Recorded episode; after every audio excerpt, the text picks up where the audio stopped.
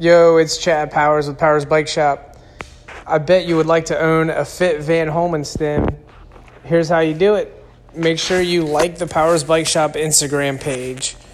I'm going to post the BMX in Your Blood podcast picture with Van Homan.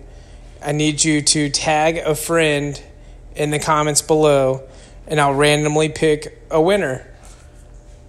Now, on to the actual real interview with Mr. Van Homan himself. like in a month's time, Right. I'm going to Mexico, Argentina, Australia, and Japan, like all in a month's time. God, wow. Uh, welcome to the BMX in Our Blood. I appreciate it. Thanks for having me. No problem. I'm definitely making you juggle. I apologize. It's uh, I know you're on kind of a fast track here, which we can get into. No, happy to Later. happy to hang out in the garage and drink some beers and talk for a couple. Oh hours. yeah, perfect. So, just to cover the basics, we won't. Everyone's. You're you're really well documented, just like Brian Foster was when I interviewed him. So it's like Who? if people, BF. Be- but no, I'm not sure. I'm not familiar. Oh yeah, he's this guy. I don't know. He's like some. It's weird. He's a doctor, but sometimes he rides around this bowl. oh, Dr. Foster. Yeah. yeah, So- yeah. There used to be two Doctor Fo- or one Doctor Foster. Now there's two. But uh, yeah, him, that guy. I'll introduce you sometime. Thank you. It's.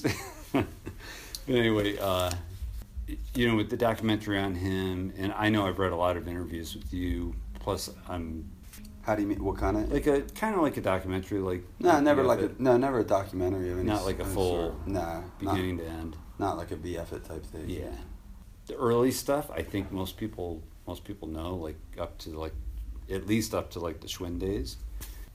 Although it's always funny to talk about when you were first racing, which is when I knew of you because you're you're 38. I think. I mm-hmm. already asked that. I'm 48, so you were younger than me, but I knew who you were, and I would watch your. We'd all watch everybody, you know. So I always think of, of course, Ace. It was probably your first team, right? Right. Ace yeah. Products. Yep. Ace Products. Andy Curry. Yeah, yeah, yeah. Oh, that was through Andy Curry through the Yeah. shop, or was that his actual team? No, that was Andy Andy Curry who did like Chippendale Bike Shop, and that's where I would go all the time to get parts and what have you. He was like the local vendor at the track and super good guy. And then, um, yeah, like he also did the company Ace Products, Yeah. which was like his brand, and that's so that was like my first kind of sponsor, kind of like a sort of a bike company, but sort of just a shop sponsor. And Yeah. you know, he would just give me discounts um, on parts and help with some entry fees sometimes. And Oh, yeah. okay. so it was just you know small little local Right, local shop team sponsor. Yeah, which is perfect for what you, what you were doing back in the Yeah. day because that was when you were like 14, 15? Yeah, yeah, Maybe 16? yeah, About- around there. Yeah. is that about when it's when you stopped racing was 16? I think the last year I raced was set like seventeen. Okay. I don't think I finished seventeen season. Like I think the last season I finished was sixteen expert, Yeah, okay. and then I started racing seventeen, and, and I just kind of halfway through the season just kind of was over it, just Yeah, doing yeah. jumping contests and riding trails and parks and street. Which would have been late 90s, right? Mm, Yeah, like 97, 98, Yeah. Oh, okay. Yeah, some some more mid. Yeah, those contests were getting were getting really good at that time. You know, a far cry from where we started with them, which was like I always talk about the the only two that I ever did, but when it was kind of in its infancy, and they would let they would let you do it at an NBL like Columbus or the Grands, and um, it was fun. Like, it, but it was off like the tabletop and the second straight or something. Yeah, no, that was just you know, that was obviously just the beginning of things. I think back then it was a little different. Like you didn't have as like all the disciplines weren't as divided, so you kind of most people that rode trails raced and vice versa. It wasn't, um, you know, it wasn't as separate. So the dirt jumping contest at the races made total sense back then, and I think it's just that's what you did. You you went to the races, but then during the week you needed wanted something to ride and Yeah. built and you rode trails and then obviously trails got bigger and better and Yep.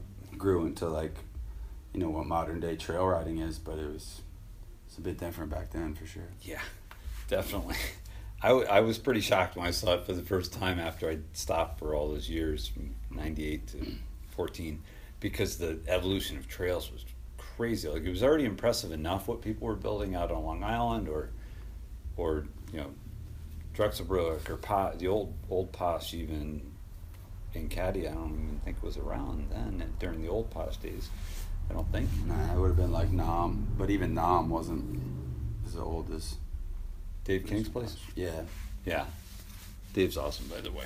Obviously, you know him well enough. You probably see him at all the any, excuse me, some some events. I feel like we're put, I feel like we're putting people to sleep right now talking about talking about Oh, trails in the nineties. that yeah, if we go too far into it, it'll definitely put him to sleep. But uh, but yeah, it's you know it's it's interesting. But I think you said it best. You know, BMX is diversified now. There's so many separate, not genres, but um, disciplines of BMX now. It's they some of them cross, but not not many.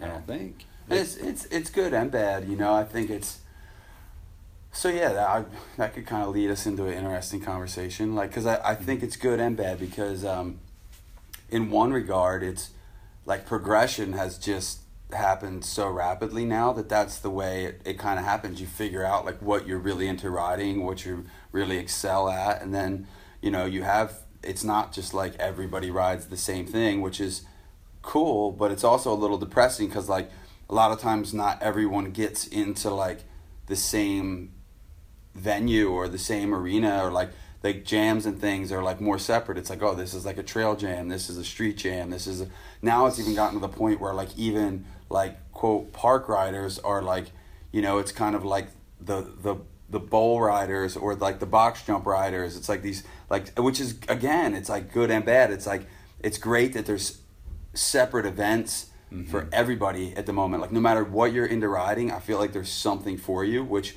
is amazing.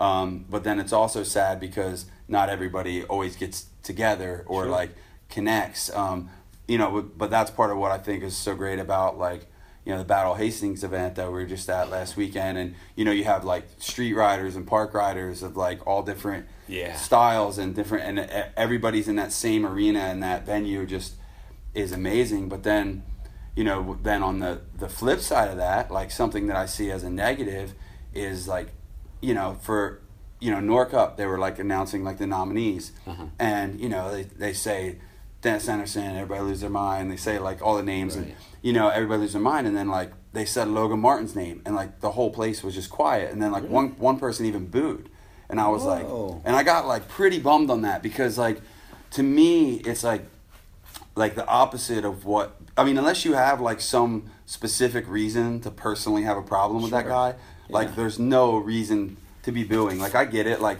at that event there's probably like it's not exactly his clique or whatever but like Right. at the same time there's no reason to have anything against him and I think that's kind of um, brings up an interesting point because we I got into a conversation with a couple guys sort of about it and how like Mm-hmm. I mean regardless unless you like really dislike someone for a specific reason booing somebody is just lame Mm-hmm. Yeah, you it's not cool. you know so um, you don't have to like their riding you don't have to you know because sometimes like you know it's not necessarily like what might be my favorite and what I might but I might respect something even though it might not be my favorite style I still can have respect for like Sure. how that person rides or what they're capable of doing and and um so anyway um I didn't even know that happened.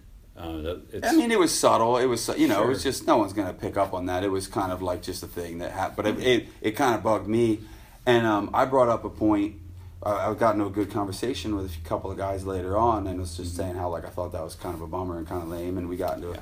a, a good a good chat, and I was like, man, I was like, you know, it's kind of crazy because if you think back, Mhm. like that's kind of how maybe Ryan Nyquist was viewed at one point Yeah. and like oh he's the he's the contest guy he's the trick guy he does too many bar spins this and that blah blah blah even like going Yeah. back to 90s trails got Yeah. like vibed out of like a set of trails because he's the freestyle dude Yeah. and now like everybody loves ryan. He's the man and he is the man. He is. he is the man but like and he always was the man but it's funny that just hi him having a different style of riding or not being in a certain clique had people kind of like looking at him like whatever you're not one of us at a, at a point in time. Yeah. and and then you know someone one of the people I was talking to brought up a good point and they said um, well you know but he like he made he made an effort to like bridge that gap you know? Like he went on like that mega tour with FBM and blah blah blah. I'm like, Mhm. I was like, well, hold up, you're you're right, but he accepted the opportunity to bridge that gap. Steve Crandall bridged that gap. Right. Steve Crandall said, you know what, Ryan Nyquist is like us. He's one of us.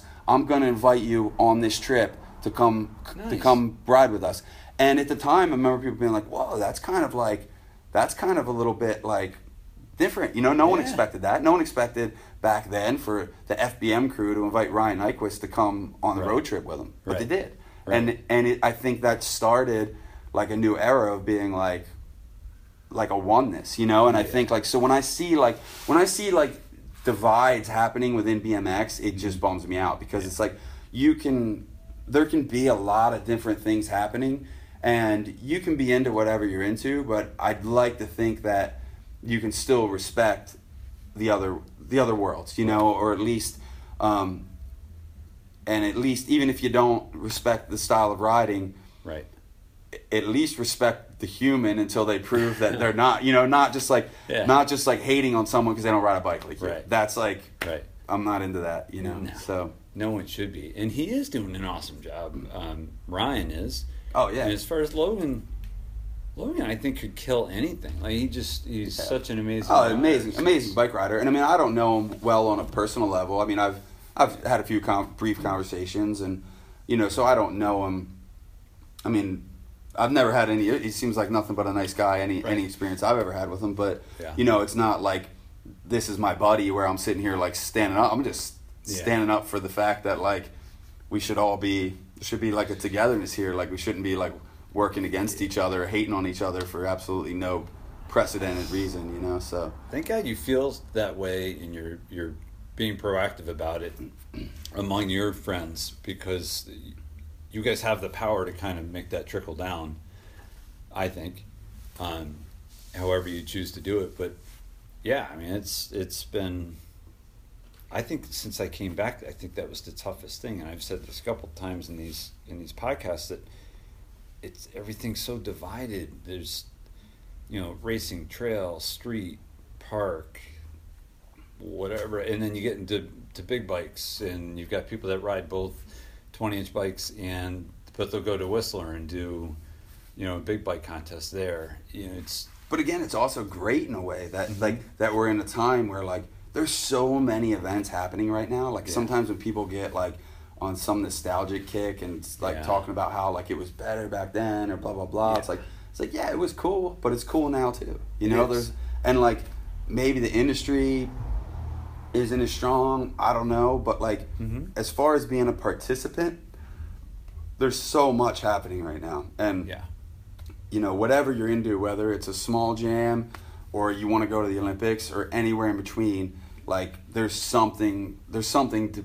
be part of and participate in, and Mhm. you know, like you know, I think like I like to think like I'm actually in kind of a unique position um, where I feel like I I go to more events than most, and I also go to more diverse events than most. You know, like I'll be at anything from, you know, like I'll go ride in a Vans regional qualifier, and then I'll be I'll be judging a feast contest. I'll be at X Games. I'll be at an FBM jam. I'll be at your jams. You know, I'll be at um, you know any, anything I can be at. I want to be there. Yeah, You know, it's like I I want to I want to participate and be a part of all these things like in any way that I can. Whether it's I just I like just love BMX, so I like take try to take advantage of all these opportunities and like Yeah. work hard and try to figure out my angle. Like, hey, where do I fit into this event? Like, Yeah. oh, cool, I'm gonna ride in this one. Oh, cool, I get to judge this one.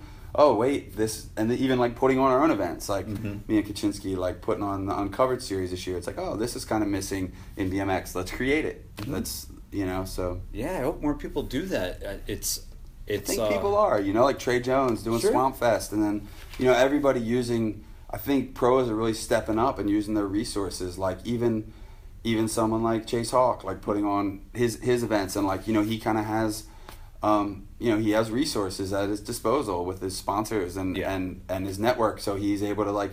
That's just one more event that's happening in BMX, and then Yeah. Trey Jones just out there sweating his ass off for weeks in the Florida sun, so that you know we can have like an amazing event. And Yeah. um, you know, everybody's just. I think people are stepping up. You know, you, Crandall. I think, and then and then like on the reverse side of that, then there's opportunities happening on the bigger scale. You know, so it's Sure. like. Um, and open entry events, which I think is a huge thing. We're seeing a lot more like the Vans events, the Feast Mm-hmm. events.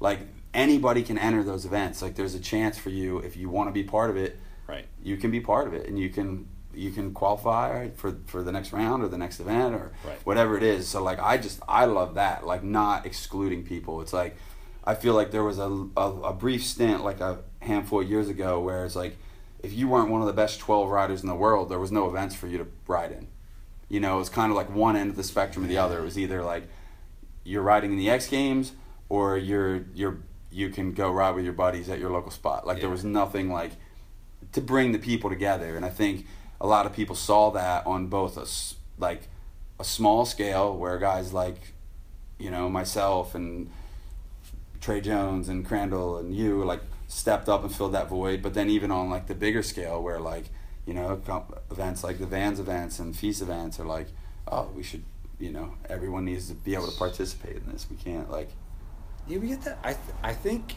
we've we've got the right people in place for for those events too, because on the women's side, Nina, and then uh, as far as the the fees and qualifiers and and Olympics and all that.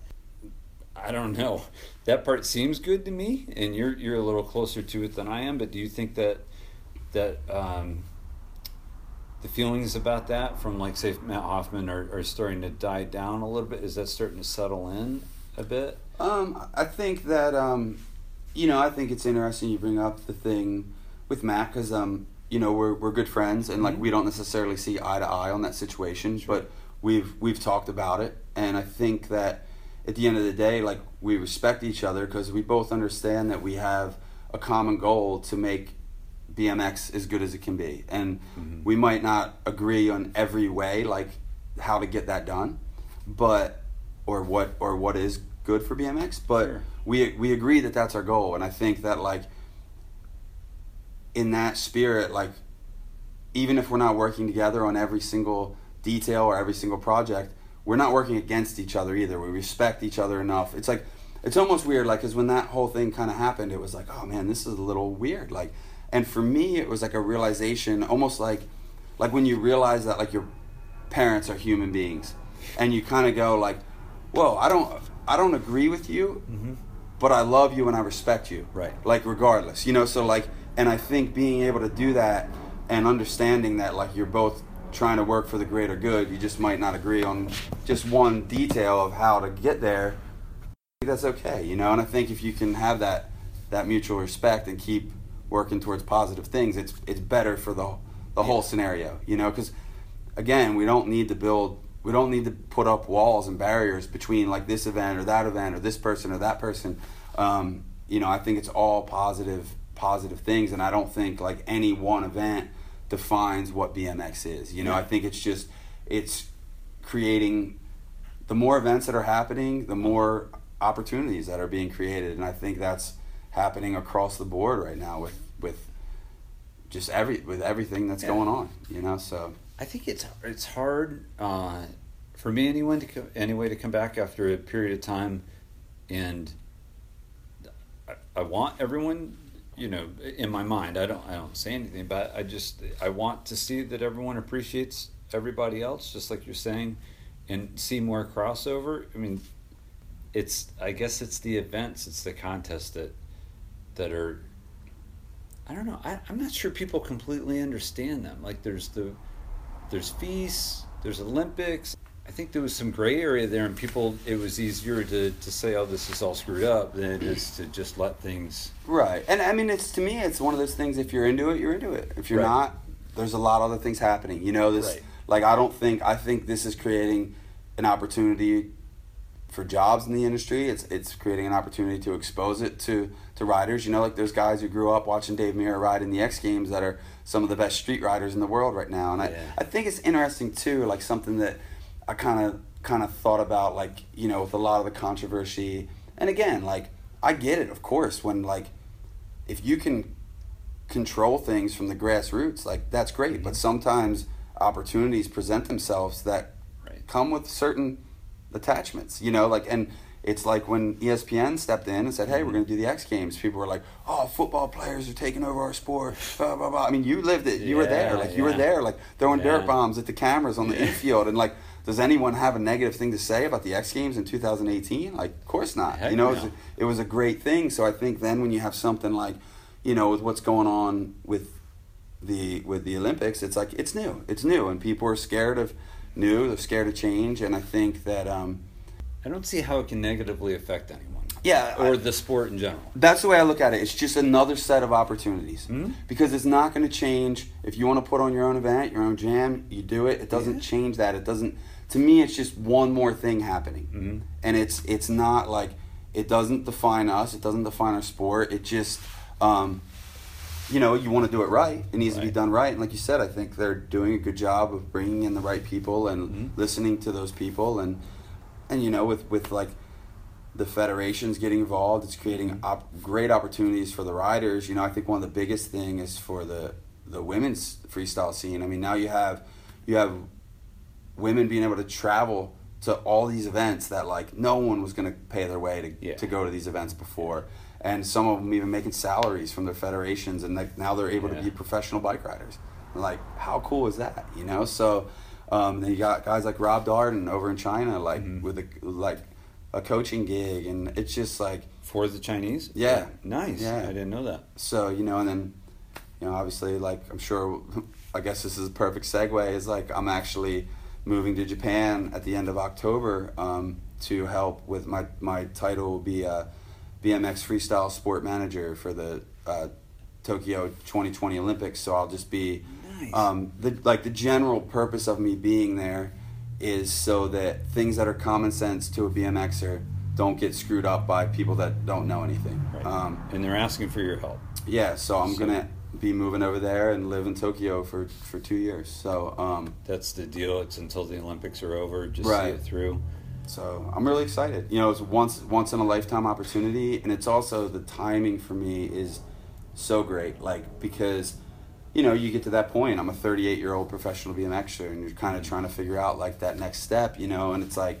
You know, your your buddy has a wood shop that he can get you in full time, or your mom's like, "Oh, I could get you a job at the power plant, and you're just like, you just like you're, you're so passionate about what you do you're like i don't i don't want to do this like i want to figure out like i've you want to feel like in a way it was all for something. Like obviously no matter what you had a good time you had a blast you had a but like it's like you want it to lead to something like oh you don't want to just be like okay now that's over. Now i'm going to go work at the at the power plant. You know you kind of want to feel like it all meant something. Yeah. and now like having the opportunity to like go over to Tokyo and just be able to be part of this and also just experience like a whole nother culture and you know meet riders and explore a new city and it's just like having that opportunity to me is like huge and the timing is so great and I'm just like I mean I'm I'm excited I'm looking Yeah. forward to it you know so Man, Um, that that I'm so happy that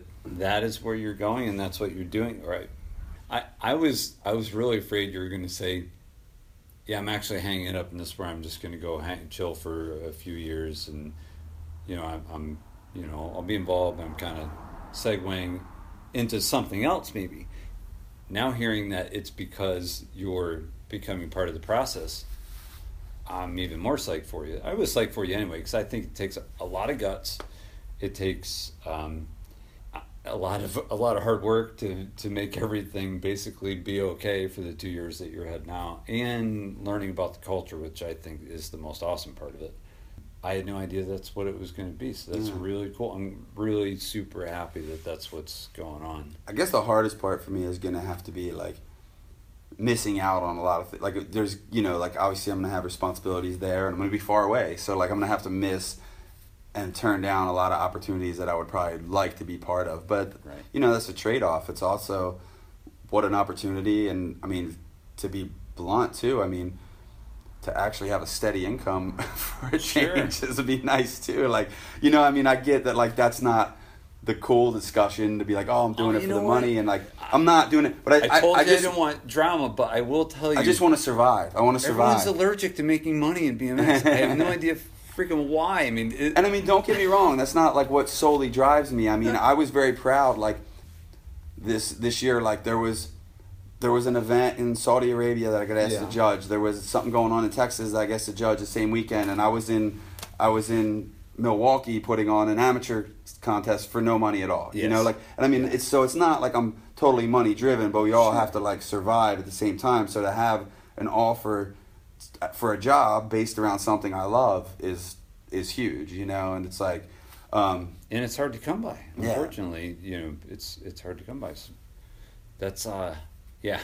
There's no shame in actually getting paid for you know as a guy that has a lot of experience and that can actually help. He can fulfill the requirements of the job, which Yeah. is, which is you. So Well, and that and that was kind of the thing too. You also have to realize like okay, like you've been around forever, like you've paid your dues, you you've worked hard, you you love it, you give back when you can, like Sure. and you kind of have to look at things like like I did a consulting thing for uh one of the federations a, a handful of months ago, and it was Mhm. like the original offer was like a little bit kind of like I was like Shy. hey, like you know you know and I was can like we get the and five like, digits instead of four? and I was like, there's a lot of things that I do for the love. Like I just drove out to the middle of nowhere, Pennsylvania, bought a diving board, drove it to Pittsburgh, and spent days building building an obstacle like out of a diving board because I had this vision. I wanted to see this, and like, Right. okay, that's the things I do because I love BMX. I don't Right. do a consulting gig for a major nation, Yeah. like out of the goodness of my heart. This is where all that passion, hard work, and Yeah, yeah. knowledge finally pays off a little bit. We're like, oh, okay, cool. Now I can like, this is happening. Yeah, you know, so it's like you have to know too. You like, there's one thing to like love it, but you also have to draw that line where like, um, well, now this is where I finally kind of Yeah. can survive. I can. Yeah, good. I can. Good for you that you were uh, you were selected and you had to prove yourself too. I mean, you had to, to I'm sure you had to meet with Yeah. whoever was going to. Well, they you. understand. I mean, the people I was working with were like very like they're great people that I, I they're good friends with. They know, like you know, I was like, hey man, and they're like, okay, yeah, let me see what we can do. You know, like All right, you so know, it's then- not like you had to go through and give a resume and prove to prove to yeah, them. no, they they knew. I just kind of gave them a look, like, uh, no, like, okay, yeah, let me let me let me talk to someone. I mean, really, you're talking about someone that's got 25 years plus experience, right? yeah, and I mean, again, I'm not trying to like, you just you're just trying to get the fair, you know. Yeah, yeah, yeah. No, we're all working together here and like Mhm. you know that's one of the things that i think is awesome about like where me and matt are at right now is like we you know like when all that stuff happened with the uci and stuff like we had a, a conversation like on the phone with him we had a talk and then even when x games stuff came up he's like called me up he's like hey man like i know i have my like issues with the uci and like Mhm. but you know i think that like really appreciate what you do for us and i think i need to set that aside for the good of the event for the good of our friendship and like you know he like he could put that aside like and and you know i think that's important and i think that said a lot for his character you know to be able to to as strongly as he feels yeah. against it he was able to like say okay that's that's a separate chapter you know like and Yeah. and i think that's important to mention like So this is a big new chapter. So when you go for two years, you're still riding for Fit, hmm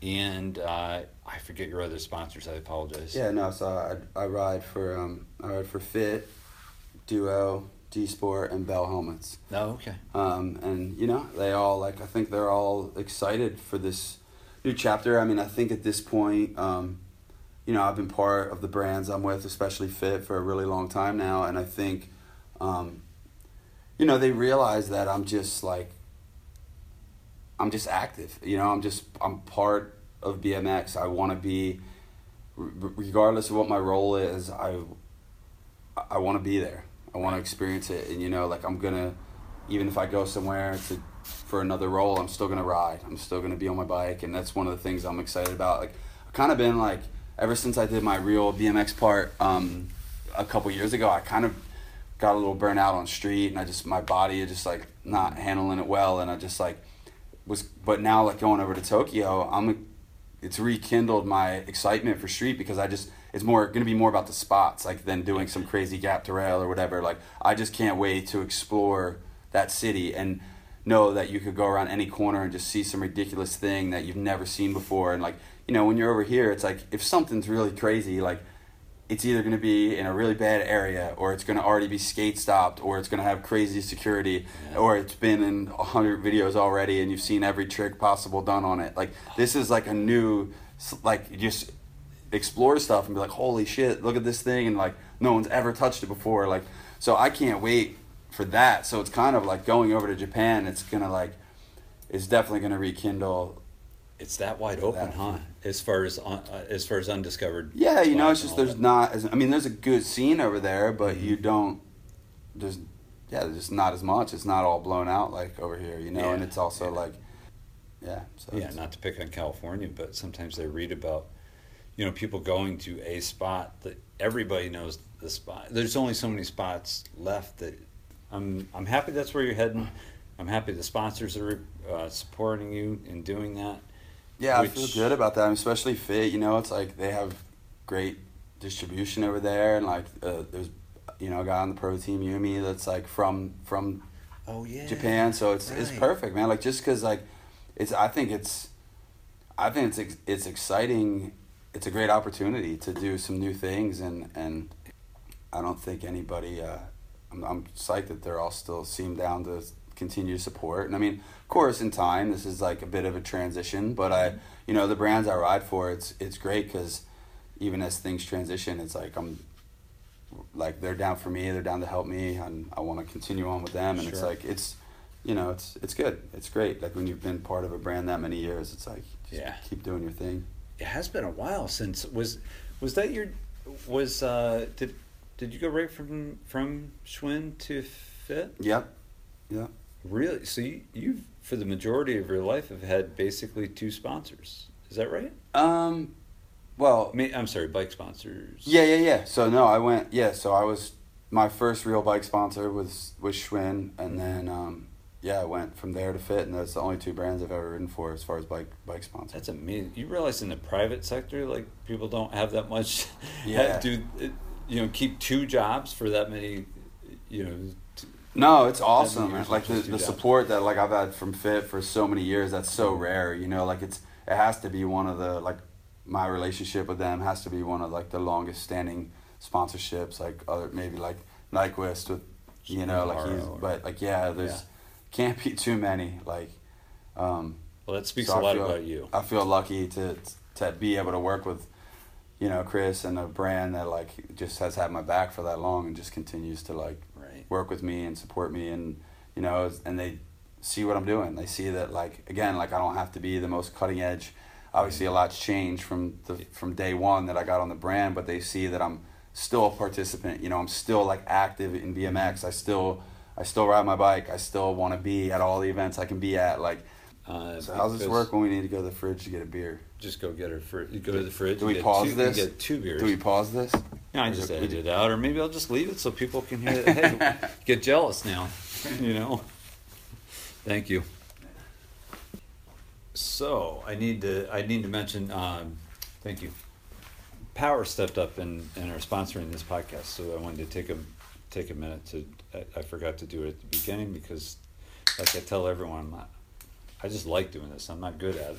I just like doing it, but. Uh, Powers Power stepped up, and I think Chad's a, a guy that's really invested in BMX, only Mhm. BMX, and I love the fact that he opens up a lot for Steve for Crandall, and I just think he's throwing support in all different areas of BMX, which is Oh, yeah. which is really rad. So No, Power isn't Chad. He's like, I mean, he's the same way. He just has, he loves it. You know, like he loves BMX. You know, and the, so he has his shop, and he's a bike collector, and he puts on events at his shop, and he welcomes other people to put on events at his shop, and like, you know, he's he gives back what he can. He participates what he can, and I think that's that's what like is so great about BMX in general. It's like it's still small, you know. Like to us, it seems like the world revolves around it, but like BMX is still like a small, pretty tight community, and like Mhm. I think having people step up in all these little ways adds up to to make this community like just bigger and better, and it's it's like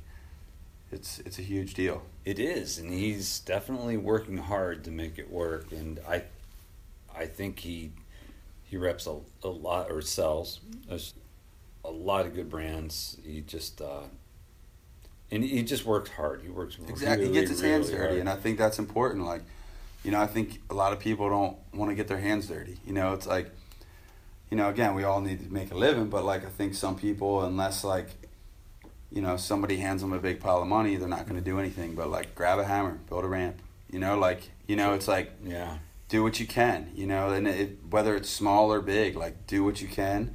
Mhm. It can be it could be the little the mi- most minor thing. It could be the most major thing. You know, I'm Right. not saying everybody has to.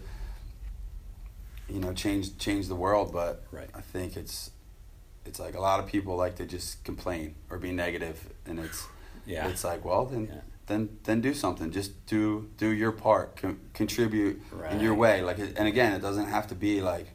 I'm not saying you need to go put on whatever like the hugest thing, but just yeah.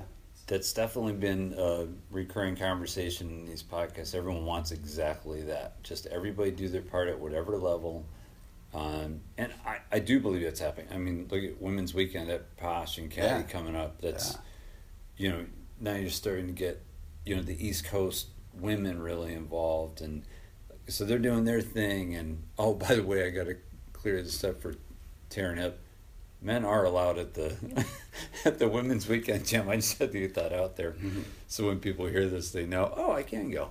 Um, it's all. It's never been anything but that. But Man. it's really cool what they're doing. I mean, that's just another example. I guess That's like another topic on it, man. It's so fun, like watching the women's scene grow. Like, saying. it's the past couple years. I feel like it's gone from, you know, it was kind of a bit like idle for a while, like just kind of like in this place for a long time, and I just feel like the progression that's happened the past couple years in the women's scene, and then like I think the positive influences that are happening, like there's so many talented women all over the world now Mhm. that like younger women have role models now. So like they have somebody to look up to, like the same way we did. Like it was like, oh, you were like, oh, you were into Taj, or like, oh, and that guy's into Mirra. Like, Yeah. you know, it's like, okay, like Hannah Roberts is my favorite rider, and then like someone else might be like, oh, Angie Marino is my favorite rider, or like, Mhm. you know, and there's there's like so many different like styles, both in riding and in personality, like there has been with men's riding for years. But now because that's happening on the higher level, Uh-huh. the, the younger the younger women say, oh, it is cool to be a, a female BMXer. Yeah. Like, and they have someone to look up to. Mhm. So I think that's pretty pretty awesome, and I think because of that, you're gonna like see it grow even faster. I now. think so too, especially It's snowballing fast. Like, especially with with Vans, of course, and then Olympics and FISE and uh, they're they're part of all those, right? Am I mistaken? what's that? Uh, the women are part of all those events. yeah. yeah. I mean, both Um, both like Vans and FISE are like, you know, I mean, last year with the with the um, UCI World Cup, it was like the first first event to have equal pay Yeah. for for the women's purse, um, which is pretty huge. Mm-hmm. Um, and now I think Vans did an event with equal pay, and Mhm. um, so it's it's amazing. You know, like it's Right. they're all they're stepping up and Yeah, and hopefully that attracts more people that, like you said, that are huge fans of Angie or Nina or, or Yeah. you know whoever. That's that's awesome. But I've been really, I paid a lot of attention to it and and and tried to give them um, whatever voice I can on the podcast and promote their events. But they're they're ripping. Like I'll be there next weekend, and it's they're just doing such a great job. And I only see it on the East Coast. You see more of it than I do, but those are two major clusters, like the Northeast and Posh Caddy. yeah. There's there's a lot of women. But it's worldwide too, you know. I mean, there's like a lot. I, when I go to these the FISE events, you see so many riders from all over the world. You know, like, Yeah. like this girl Lisa from Russia, and then Maca Perez is like one of the. She's from Chile. She's one of like the best riders right now. And then we got Charlotte Worthington over in the UK, just crushing it. And like, you know, there's like girls from all over the world just like come together at these events and are just smash, you know, just smashing it. It's like That's awesome. and the, the level is just it's it's honestly I kind of enjoy watching it more than the men's because like the progression is so rapid from one event to the next, you know, and you're kind Yeah. of like, well, what's gonna happen? Yeah, yeah. And that's kind of what's fun about those events in general. Like Uh huh. sometimes I feel like I almost get like it's like because it's like a point series and a points chase and like Mhm. It gets sort of exciting to watch like Yeah. from from event to event like oh who's who's gonna who's who's got this you know and like so Yeah. it's almost like Yeah, it's really fun. That's what I love too about like the live feeds now. Like every event has a live feed. Like, Yeah. you know, I'm at a lot of these events. I'm judging a lot of these events, and then like, you know, the the la- the like Huntington Beach contest, uh, Right. the Vans contest. I was like able to just like sit on my couch and watch that like I'm watching a baseball game or something. Just grab a beer, like, and people are like because I judged so many events. Like people are like, oh, what do you you think of judging? I was like. Think it was great. I, I watched it like a fan, not like a judge. You know, that's like a different mindset. You know, like your brain has to like zero in on and nitpick so many details when you're judging, Yeah. and to be able to just watch an event for fun and not do that, it's like I embrace that. So when someone's like, "Oh, what'd you think of the judging?" I'm like, "I think I didn't watch it like a judge. I think I watched it like a fan." you know, right. and in a way, that's even kind of fun to just in a joking manner because you obviously know like how hard it is and what it's like, but in a joking manner, you can be like, Right. like. Like ah, I got ripped off. ah, that's bullshit. You know, it, it's it's funny that you brought that up because uh, Ground Chuck sent me a question for you on riding in a contest or judging, which is more which is more stressful. Cool. um, Which I think that's a good question. yeah, because which is more that's a- stressful. Um, yeah, I mean, probably like probably judging. I get more nervous riding, but I think more stressful. Like there's more pressure on you as a judge because you know you want to get that right, and you want to you know how like serious a lot of these guys take these events and how hard they work. Um, so you know you want to do your best job, and I think like even though judging can be subjective, Mhm. I think it really is important to be able to um, explain why you have a guy where he is. Like I think Mhm. that's when you fail as a judge is when when somebody when you put guys in a ranking and they say like, "Oh, why is he there?" and you you can't explain it. It's just like, right. "Oh, I don't know." Like just cuz that's what I think. You know, like Right, cuz right. that's that's your job is to like analyze those details and be able to separate that and even if somebody disagrees, even if you're like, "Oh, well, it was because of this." and they're like, eh, I don't know. At least you know your job is to have an answer and to have an opinion. Um, so I think like yeah, I think as far as more stressful, yeah, probably judging, but uh, Mhm. I get more nervous uh, actually riding. But that's just because I think anytime you put yourself out in a setting like that as a rider, like you want to ride your personal best. Like you don't. It's not even necessarily about what place you, you get. You know, like you know, at one point, if I did my dream run, I could be on the podium. Now, if I do my dream run, maybe I can be in the top twenty. You know, but like, Right, right. you know, it's like, but that's I want to ride my personal best. Yeah. So you hate to go out there and and fall short of that. So I think you, I get nervous for that reason. But Yeah. but I actually get nervous judging too. Like I usually before, like right before we start, like a big, like a fi- big finals or like Yeah. whatever. Like and then you start to get in the groove. Like you start to like once you get your first number in, and then like you because there is like it's there is a skill to to judging as well. Like it seems like it might be like kind of easy, but there's like a lot of like intri- without going too in depth. Like there's a lot of intricacies that like you really do get better with more experience, you know, and more practice, just like anything. But you're also good for it because you've experienced a lot, a lot of this with yourself on the bike. So, kind of like Scotty. Scotty's a great Yeah. example. Scotty, yeah, Scotty's a great example. So it's I, I think uh, I think you are a, a judge that would be respected because you've you've you. you've done it. And I do Yeah. think that's important. I mean, I think it's important because I, I do take it seriously, and then also I've experienced it from from all angles. You know, I've I've you know I've I've been out there. I've I've Mhm. had that experience, and then um, uh, and you know now I have the experience as a judge. Um, Sure. Cause I but I do think there's some like I've I've seen guys that are like legendary riders, and that's not necessarily be the best judges. You know, like so it's like it is a separate skill. You know, like I do think you need. I do think it's can be helpful. Like, but I I see guys who have never ridden professionally, and they're great judges. I see guys who like are legends, and they're like, ah. um, you- know. So I think it's like that.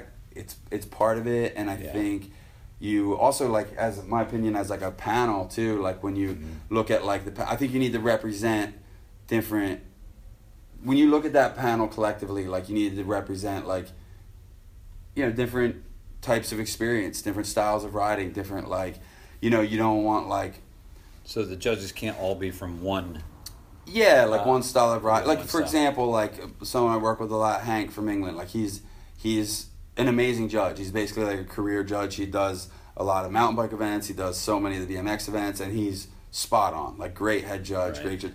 But I also like think that, you know, he's never ridden professionally, Right. um, and that's okay. Right. But I think somewhere on that panel you want to represent that, like on the field experience, you know. So I think like you, but you also, you know, if that makes sense, like Yeah. just representing different experiences, uh, different types of experience, whether it's through riding, whether it's through judging, whether it's you know, different skill sets, just like anything, you know. So I have an example for you. You could you could shoot this down. This sounds idiotic, but if someone pulls a really good trick, but they they bobble as far as getting their they didn't touch. You know what I mean? Like I, I don't know this. This is why I'm asking. So fine. so say he did something amazing over the spine, and then he, he just barely dabbles, like doesn't touch the ground, but gets his foot back on the pedal, but kind of as he was riding out instead of landing, you know, even pedals away. Perfect. Amazing. Well, it's Does it's all sense? it's all collectively like it's not about one trick. You know, it's it's collectively what did that run consist of? Yeah. What was what was that trick? Where was that trick in his run? How much did it mess up his flow? You know, there's there's like a there's a ton of things that you're like taking into account, and it also depends on the event. You know, like some events are really strict on a crash. Like if you crash within your run, like pretty much done. And then other events be more liberal about that. It's like, oh well, what did based more about what he did versus what he didn't do. Sure. So it's it really like there's so many elements. Like I mean, of course, when something's pulled cleaner, it's better than not pulling it clean. But like, it's not necessarily a death sentence just because you like slip the pedal, depending on the context of the rest of your run. So it's not a throwaway. It's So yeah, it's it, it really just depends. I mean, yeah. that's. that's And someone like you may appreciate that more, more than sometimes other people. Maybe. Um, yeah, it sounds tricky to me. It sounds really not- tough. It's, it's I don't not an easy you. job. It's not an easy job. I don't envy you at all. And it's typically a thankless job as well. Isn't all of this a thankless job? I mean, no, actually, I shouldn't kid about that personally because uh, everything I've done since I got back into it has been. I've never experienced such gratification through BMXers. It's it's crazy. I mean, I'll get messages about people that are that were brought to tears by something you may say in this interview, but or what they heard with Garrett uh, Burns or whoever. I there's there's been a lot of them. That to me is uh, that's awesome. That's worth every bit of effort. no, I think it's because it's a. And that's unpaid is what I'm getting at. I'm going back to the whole Well, and I think it's because it's an industry filled with passion, you know. And I think like, you know, sometimes when you get to those those bigger scale events, maybe that's where it does start to like people get a little more competitive. It gets a little more serious. But like, like you said, with when we did uncovered this year, like I could not believe how positive and how thankful and how appreciative everyone was. And you know, a lot of it's like younger kids that you would Yeah. think would be maybe a little like little like you know, they wouldn't know any better. So just, Yeah. oh, whatever, this is cool. Like, but Yeah. like, um, but the amount of people that came up to me and Brian were just like, thank you guys so much for doing Yeah. this. Like, this was amazing. This is so much fun. Like, I was like shocked by it because I never expected that or Yeah. even cared if that. We just, you know, I just, just showing up was thanks enough. Just Yeah. and so that was that was humbling and that and that put a lot of faith into like how awesome BMX is was Mhm. to have that kind of reaction and it's like whoa like they just love Right. riding you know and to see guys like you know I brought them up a few times in different conversations or interviews but like Uh-huh. um, there's a lot of great people that came to all the events but like dude Adam G like would just like sleep under the ramps and like yeah. road trip dude just basically doing whatever it took to be at the events like road tripping with his buddies and it like I really re- captured the spirit of what we wanted to create with that event and I, was, I gotta tell you, I'm glad you said his name because I I met him at the wheel mill. He said something about listening to the podcast. He was really stoked on them, and we got talking, and he and basically uh, he listened to a previous podcast that basically said, follow your dream. Like don't you if you're at the age where you can follow your dream and you're not you're not tied down, live it up. And that was at the Pittsburgh stop. There was still one more. He had Mhm. already done Maryland, I think it was. Mhm. Um, and he did pretty well at Pittsburgh, but I think he really did well at the last one. no I didn't was- do that he did so I remember he vice did versa? so he he entered amateur and semi-pro. So he won amateur at the first stop, Mm. and then I don't think he did that great in Pittsburgh. He did like I think he crashed a lot and whatever, and then he ended up getting second in semi-pro. Like so in Whoa. so he like bumped up a class and then ended up like so he started in the amateur class, then then didn't do that great. This second, then semi-pro, second place. Like so, it was cool to see that like progression too. Like, oh, this kid started here and now he's like already progressing that fast to where he's like, yeah. So Well, because of you, Brian, me talking about it with him, I, by by no means am I saying I, I made a big difference, but he was so determined to to direct his life more more in the way that he wanted to instead of being tied down to something because he really is super passionate about BMX. So we've kept in touch, and the guy's just psyched. Um, Well, but that- let's go ahead. Yeah, go ahead. No, no, no, no. No, well, that can be really challenging too, especially for like a young kid. Like I remember, you know, I remember being that age, and it's like I was, you know, the, my parents saying like, "Oh, go to college or this that," and I'm like, you know, I'm just like in love with riding and like trying to follow like that whole path, and then. Um, you know, I was in college for a second, and then things started to like go happen with Schwinn and things, and and uh, you know, I was only making a few hundred bucks a month at first, but I like was getting opportunities to go to all these events and like blah blah blah, and like next you know, like I'm not going to school anymore, and my parents are like, like, hey, so like, how are you doing all these events and still getting your schoolwork done? I was like, well, they're like, yeah, we kind of thought so. So like, but then it's interesting because then fast forward, Yeah. and here I am 38 years old and I almost feel like I'm reliving that experience because now I'm back to a place where I'm like, "Oh, what are you going to do when you grow up?" And because that Yeah. that BMX career is expiring and like I'm able to supplement it with judging and doing different things, but like mm-hmm. it's inevitable, you know, so mm-hmm. you're like, "Okay, you're back you're back to square one. You're back to where I was 20 years ago." Like what are you going to do when you grow up? And also like you're like things aren't always easy, you know, like some of it's some of it's because of bad luck, some of it's because of bad decisions, but like Mhm. money's not always easy either. Like I mean, you know, full disclosure, it's like my parents just had to help me pay for my dog's surgery because I Yeah. was a little tight, you know, and like Yeah. luckily I have like a support system like that that's amazing, but at the same Yeah. time that creates a situation where you feel that pressure all over again. You're like Sure. you're like, "Oh shit, this is embarrassing." Like my I can't even I'm like I'm fucking up. Like I'm sort of not like being a functioning grown up. Like my dog needs surgery Right. and like I don't have enough money in my bank account to pay for it. This this is embarrassing. You know, and like so and again, some of it's bad luck, some of it's bad decisions, Yeah. but that's where I'm at, you know, and Yeah. that that creates that situation all over again and then you know you're you're kind of just trying to ride this wave and you, you but you also have that same instinctual feeling you had when you were 18 or 17 and you're like there's something here. There's something i gotta follow. I can't just give up and take this job or that job or go to go to community college because that's mm-hmm. what i feel like i'm supposed to do. Like you're kind of like following this this thing again. You're like man i'm like this is my this is my thing. And like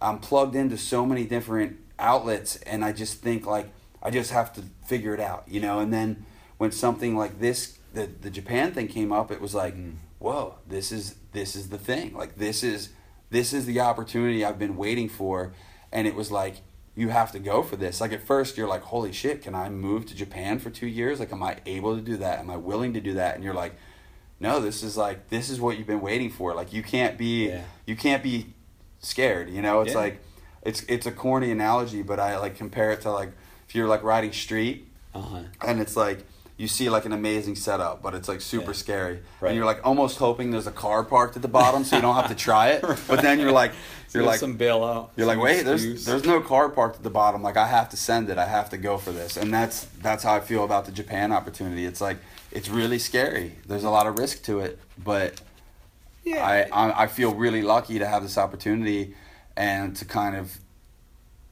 kind of stuck it out in a way like just continuing to be part of whatever I could be part of and contribute to whatever I can contribute to to see where where all those Sure. that path led and then here we are moving on to a new chapter. So we'll see. And you we'll would have see never what's known next. unless you said yes to it. Yeah, and I mean, you it'd be- never would have known. Well, yeah, but I mean, I might not have ever even had the chance to say yes to it if I didn't didn't like follow certain paths. You know, like there was Yep. times where it's like, oh, you're doing this and you're not getting paid for. Like even things that maybe feels like you should be getting paid for it because it's you're like, oh, I'm doing this and I'm not getting paid for it. But you're like, but you know what? I think this all Yeah. is working towards like a greater good, and like in the end, it's gonna you know pan out and like you're doing it because you love it but you're also like having that pressure of like okay yeah we get it you love this but you're 38 years old like you, um Yeah. how you, you time to pay the bills time to be an adult you know like and you're like yeah but yeah but it's gonna it's something something's Right. coming i don't know what it is but it's coming you know and you you start to question it you believe it but you start to question it and it's Yeah. it's weird when you've already like proven that wrong once like you've you've you know followed your heart you follow what you want to do and you've worked hard to get somewhere but then that starts to change and morph and you have to kind of revisit that that Yeah. all over again And Sure. so that's kind of where i'm at now I I think it's awesome. It's, it's Thank you. Pretty damn exciting. Oh, and by the way, I apologize. Uh, congratulations on your Legend Award at Oh. NORA Cup. That was thank you that was really awesome. Um, I probably would have cried if I was up there and I was you. You know, although it's too rowdy there to cry. I. Like I, don't, I think if you cried, it'd be kind of awkward at that place. I think it hasn't fully sunk in like what that award means. Like I think like I won so I'd like just to backtrack a little bit. Like I'd won Yeah. like NORA Cups early in my career and like of course it was exciting. I was very proud like would have you. But then, you know, like fast forward like 14 years and like I hadn't been on that stage and I'd like and me and Stu Johnson had like poured our hearts into like the Holy Fit project. So like that was like my thing. I was like, you know what? Like there had always been some kind of concession for every like video part that I'd done up until then. It was like like oh we have like a timeline or we have like oh this filmer can't who's filming this who's editing this? Like oh we have to like get rights for the music like this. And then this was like okay like i'm getting to a point where like this is my not like i was going to be done after this but i want to put 110 one more time into a, a, a video part. Like i want to take all the time i need to do it. I want to make sure i have a filmer editor who's mm-hmm. just as passionate about it as i am. Yeah. and we did that like me and stu johnson like worked on that with the rest of the fit team and like i was able to take the years that i needed to create the video part that i wanted i mean of course there's always like you if if you there's always more you kind of want to Sure. but like generally speaking that was the part i wanted to create and i felt like i didn't sacrifice anything and again stu put just as much passion in it as i did and i ended up winning a NORA Cup for video part of the year for that. And like that i cried. Oh, like because yeah. it- felt so good after all those years and to like consciously create something the best thing that you could possibly create. Like and you you know had had so much pride for that because it was everything you wanted it to be. And it you know it wasn't about winning a NORA Cup but you when it was recognized by like your peers as like like hey like we we we got you we see you like and that was like unbelievable and then for that to be like presented by Garrett of all people like which was Burns. apparently complete coincidence but yeah garrett burns like awarded like that that so that was like even better um Wow.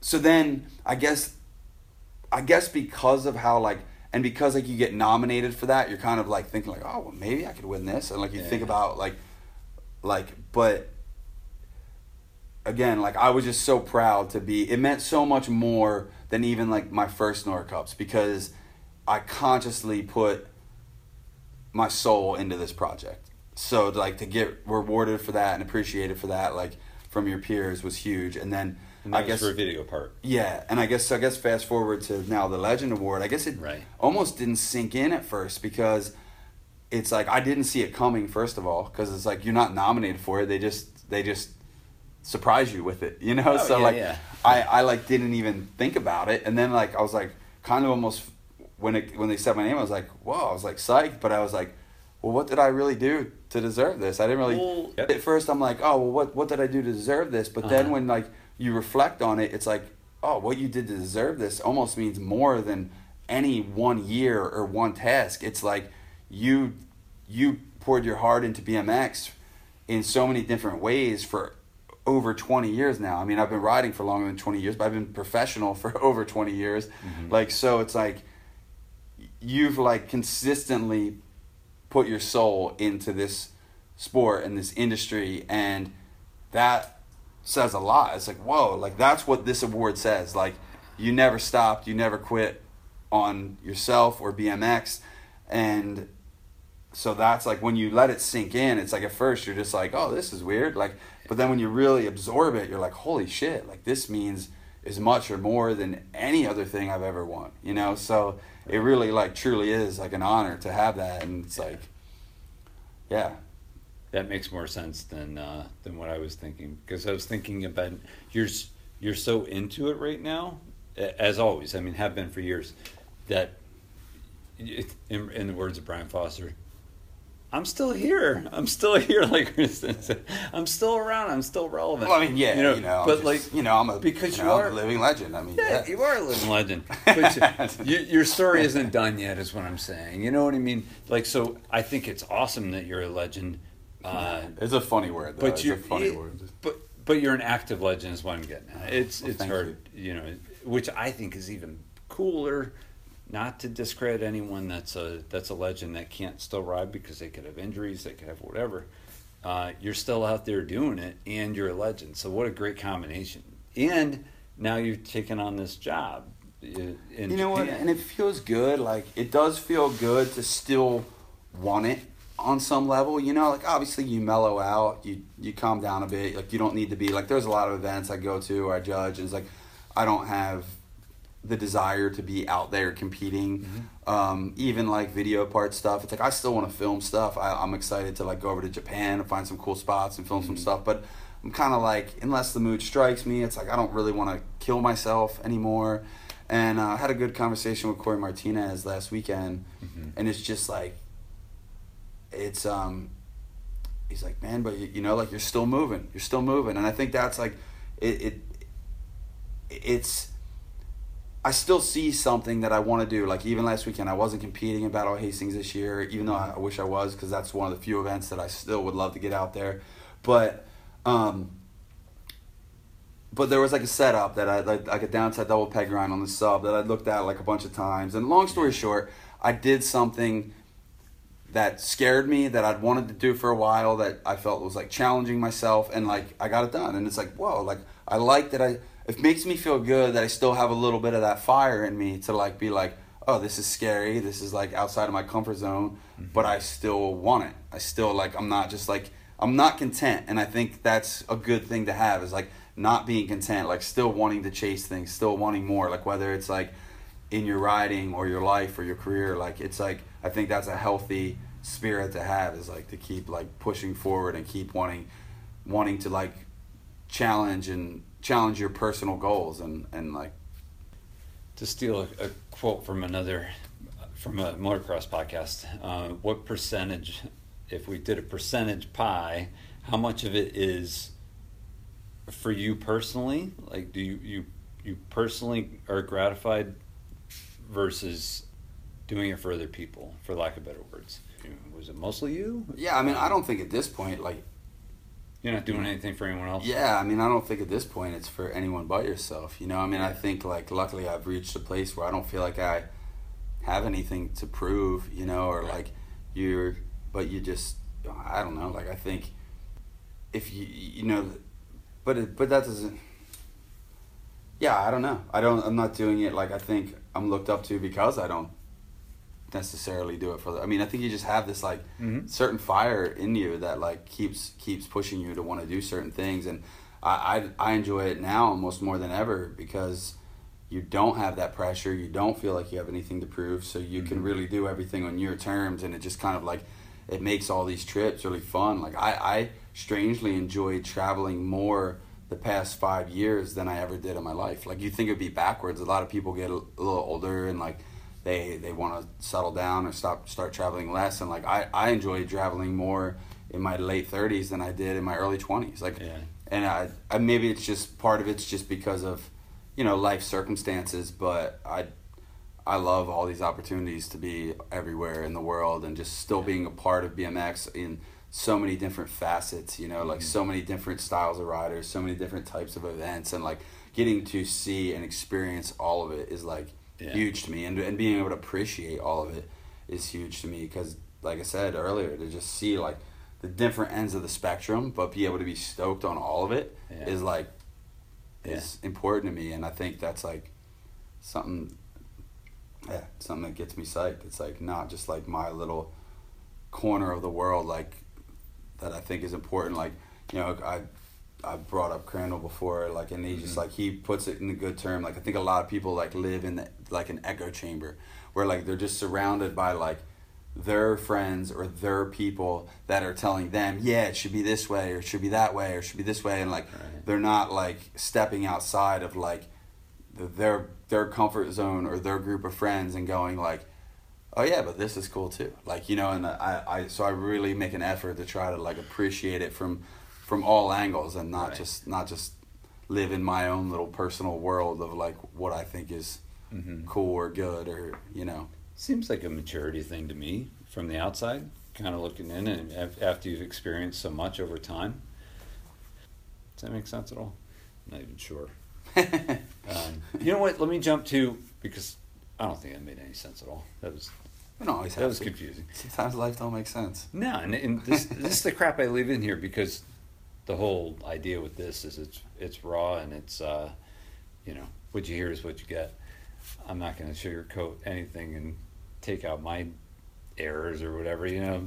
But uh, let's. Um, do you mind if we talk about the the word relevancy, uh, what it means to you? Because uh, I I didn't I didn't really key into it until I interviewed Brian Foster because it's it's kind it's different for everybody.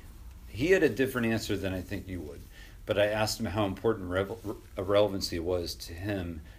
Uh, you know, and he's he's got six, seven, eight years on you, right? Probably six, seven. I think he's in his mid forties. Relevancy was still important to him, but mostly so he could kind of be validated in a way. You know what I mean?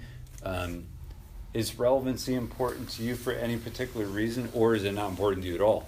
um By your peers, by by the I, think being- fans. I don't think like at this point.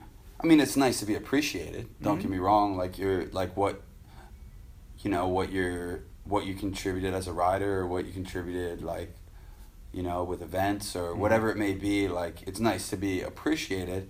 Um, I don't know that relevance is something that I'm conscious of or worried about at this point. But I Mhm. think, um, I mean, I do think that's maybe important, like from a sponsorship standpoint. But I think at this point, like my relevance comes from again just wanting to be a participant, wanting to be involved, wanting to be active. It's not about like what trick I learned or what like what clip I posted. It's about like just being present, like being part of BMX and being present at these events and being like not just like fading into the woodwork. You know, I think Mhm. and I think because I've been lucky enough like um you know to to continue to be so so present and active in it because of the support I get from my sponsors and because of the um, the opportunities I get to judge events and um, I think that's allowed me to be present and continue to be active within BMX and continue to like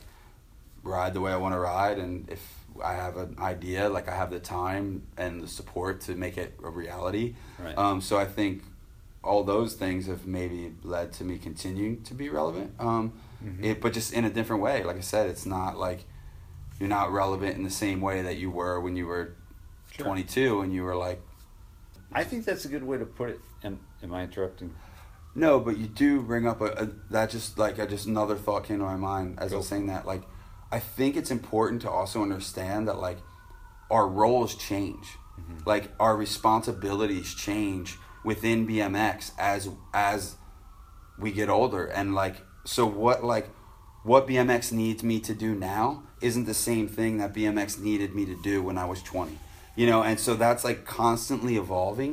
And i think sometimes that can mentally be a challenge because you feel like oh i'm not this anymore. And it's like no you're not that but bmx now needs you here you know and like so it's like you know it's like okay like bmx needed you like you know as a pro rider and then like okay bmx needed you to put on like an amateur series okay now bmx needs you to steer this major event in the right direction so that we don't look like kooks like Yeah. you know like so it's it's like and i mean there's a hundred million things in between all those little Sure. things i brought up but like Yeah. i think your role is just constantly evolving and it's it's it can be a challenge to accept that like because you want to be like you still like you know you watch a street contest and you're like in your head you're like still like you want to still be that guy in a way Yeah. like because it's fun to be that guy it's fun to like be out there and get that energy and like Yeah. but you're like oh i'm not that guy anymore and Yeah. that's okay like i have a new role you know And I think that's why Brian Foster's answer would be different than yours, which which it was because he's busy. He's at school all the time. yeah He he wants to be able to still be part of it. He's not saying he wasn't saying that he, he wanted to be something that he's not or trying to get back to where he was. He was just like, Yeah, I just want to let people know I'm I'm still out there and I care about the sport. I'd love to Mhm. ride. As simple as that is Right. really what it was. So Yeah. your your deal is really cool because you've been in it constant and I, I love what you said. I love exactly what you said because that's that's awesome. Because Van Homan's being whether it be through your mind or through offers that you're you were ta- that you've taken up on, you're kind of being shifted in some great directions that that still, or that I should say now allow you to give back, which is which is pretty awesome. So, and we talked about this, but going giving back, I think that's all I really want to do. You know, just get back. Uh, you want to hit some other stuff? sure I've got. Uh, I'll ask you for a funny one. Are there lots of variations of your name besides Van fucking Homan? or is, what's what's the one that you like? wait what do what variations of your name, uh, or do people pretty much stick with the stick with Van Homan? No man Holman, no no nothing like that, huh? Well, I don't know. I mean, I guess we could. Uh, I think a lot of people know, but I'm, I'm not sure. Are you asking me for nicknames or catchphrases? I'm not really sure what we're getting at right now. Nicknames. Has Um, anyone ever called you anything besides Nah. You know, yeah, Because no. everyone gets a nickname at some point. No, because it's actually funny. Because technically, my name is John Vandiver Homan the Third. Really? Yeah. So I. Um. So this is if you watch my props interview from like Mhm. 2002, or you would you would know this, but Yeah. um, but um, so like I'm the third, so my parents. I'm obviously named after my father and my grandfather, but they didn't want me to be called the same things because they didn't want me to be like Little John, you know, like my dad's name was John. They didn't want me- So like from the day I was born, I've always been called Van. Even like the um, my first day at first grade, the um, the teacher would say my name. She would say John, and I like wouldn't respond, and she actually called my parents after the first day of school. I was like, "Hey, like is I think something might be wrong. Like he's not responding when I say his name." They're like, "Oh, that's not his name." And then then like I remember like as the years went on, like second, third grade, like my parents would, I'd like then tell them, Yeah. but then the teachers like wouldn't believe me. They would think I was just like making up a name that I wanted to be. So they would like call my parents to make sure it was okay to like call me Van. Oh, God. It's pretty funny. So. Oh, so, so Van Homan, Van Homan is it for sure. All right. I did so- have I did have a good announcer though. I forget like the so you know BMX racing. They're always coming up with catchphrases, but I remember Yeah. one that sticks with me is like he was going. It's not Van Damme. It's one step better. It's Van Homan. always like that one. It's uh, Claude Van Damme. Is Yeah. that what that was in reference Yeah, to? that's sound better than That's Jean-Claude awesome. Van Damme. Uh, let's see. You know what? This goes back to you moving to Japan. I had written down a couple things about just basically like attachment. Um, you're actually going to a country that, that has a whole bunch of different religions, and, and you don't even necessarily have to call them religions, but uh, because they don't necessarily worship a, a god, but uh, whether it be Buddhism, Shinto, I think. Um, but a lot, a lot of religions out in the eastern part of the world are they're not attached to a lot of things, from what I understand. There, there's um, there's not a lot of attachment. Do you like you being able to move and and kind of uh, all of it's not obviously going to move. You'll probably store some of it, but are you seem like you are not? You don't stay attached to, or do you? Do you stay attached to anything, or have you kind of like made your life in such a way that you don't hang on to something from thirty years ago and Yeah, I, I guess that is a good thing. Like, I, it's a cheesy saying, but I always kind of say like, appreciate your past, but don't live in it. And I think like being able to move forward and like look at the opportunity in front of you is pretty important. And you know, I also think my life has just happened to work out in a way that kind of allows me to pick up and go. You know, maybe had some other things worked out the way I might have expected them that I thought they would. Like, not that it's good or bad, because life life changes, you know, and Mhm. and uh, things all like pan out for certain reasons. But it definitely like where I'm at now wasn't where I expected to be at 25. But it's not a negative thing. But um, it just so happens that my life is kind of set up in a way that lends itself to be able to say, hey, you have an opportunity to move to Japan for two years. You can go for it. You know, I mean, there's a couple hard things. Um, you know, like I've been seeing a girl here for a little bit now, and like Mhm. that's a bit of a challenge. And Mhm. um, then also, uh, my and she's uh, not moving. um, not right away. Like I'm Right. gonna go get set up over there, and then Mhm. we'll like kind of, you know. So yeah, we're we're trying to figure it out. So Sure. it's not like we're not, yeah, we're not calling it quits or anything. But it's definitely yeah. like obviously being away from someone for like long stretches at a time is gonna be a challenge. But Mhm. you know, eventually she might come over. We'll figure that out. But it's just stage one is like I I don't even have things figured out for myself yet. So Yeah. I got we got to figure that out and then go from there. But um, and then, you know, I I have a dog here, like, and Mhm. she's basically stays with my parents fifty percent of the time as it is because of all my traveling. So Oh, okay. that's not too bad. Like that's hard, but like that those are like the two hardest challenges. You know, like other than that, Yeah. it's like, psh, let's go. You know, like nothing else. Nothing else is like tying me tying me down. Um, Which has to feel good, yeah. I would imagine. no, it is. It is nice. It's freeing. You know, I, I went from like, I mean, it's definitely been like a lot of changes in my life. Like, Yeah. um, you know, at one point I had like so many, like things tying me. Like, and again, not in a negative way, but just Right. life is like transitioned. I mean, at one point I was married with, I was a I was a home a married homeowner with that owned two stores, like you know, like in the area, like, and now I'm like you know, like I said, I'm seeing someone, but you know, I'm like, I'm just renting a room from a buddy, and like everything I own fits in like a bedroom and like a tiny garage space, you know, like, Yeah. um, so it's, uh, but it, but it's also like I said, that's a very freeing place to be. Like I've been able to experience life in a way the past however many years that like I'd never even experienced like in my early twenties when I was single and like seemingly should have been experiencing that life. So it's Yeah. it's um it is nice to like just be able to to Mhm. go and not have to worry about like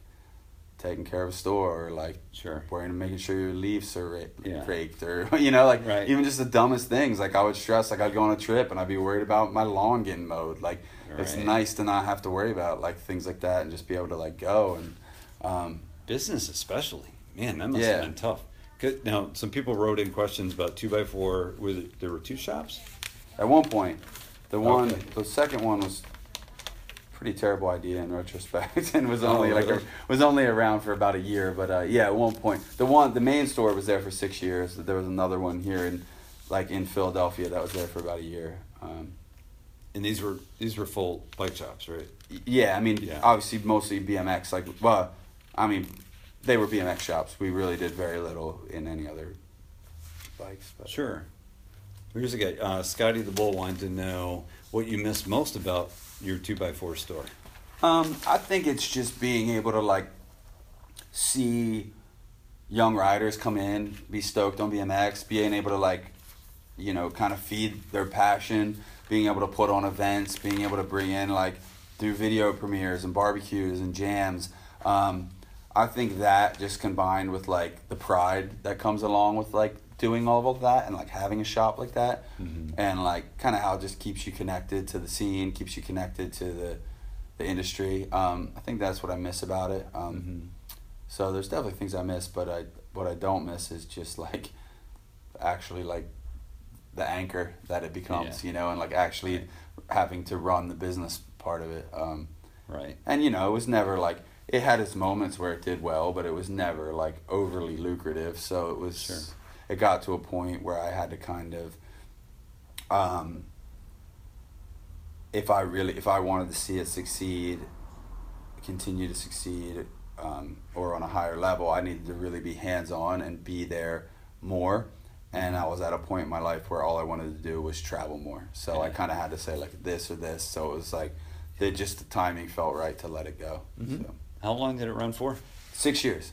That's so, pretty good. So I'm really proud of that because I never too like I I invested like an initial amount of money to Uh-huh. get that off the ground. Right. Um, our inventory grew drastically like over that time.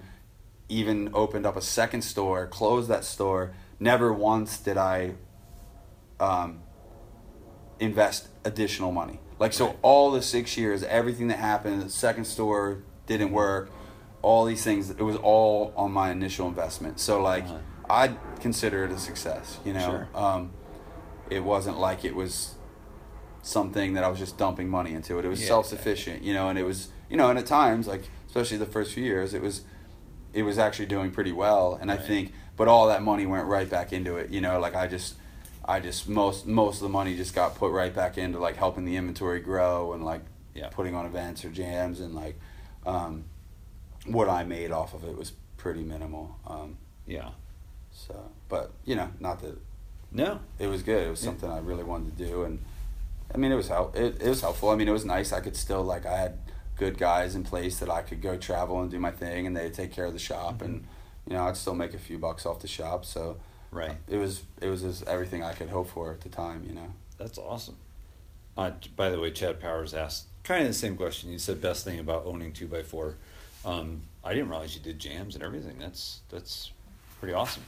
Yeah, I mean that was one of the funnest parts, and that's one of the, like the initial inspirations too. Because when I when I decided to open it, it came at a time where I felt like BMX was kind of saturated with brands, Right. And people would be like, "Oh, you start a bike company?" I was like, oh, "There's already too many bike companies, and there's Right. not." But I didn't feel like there was enough shops to facilitate all those things. So I was like, "Well, this is great. Like I can open up a space where I can like."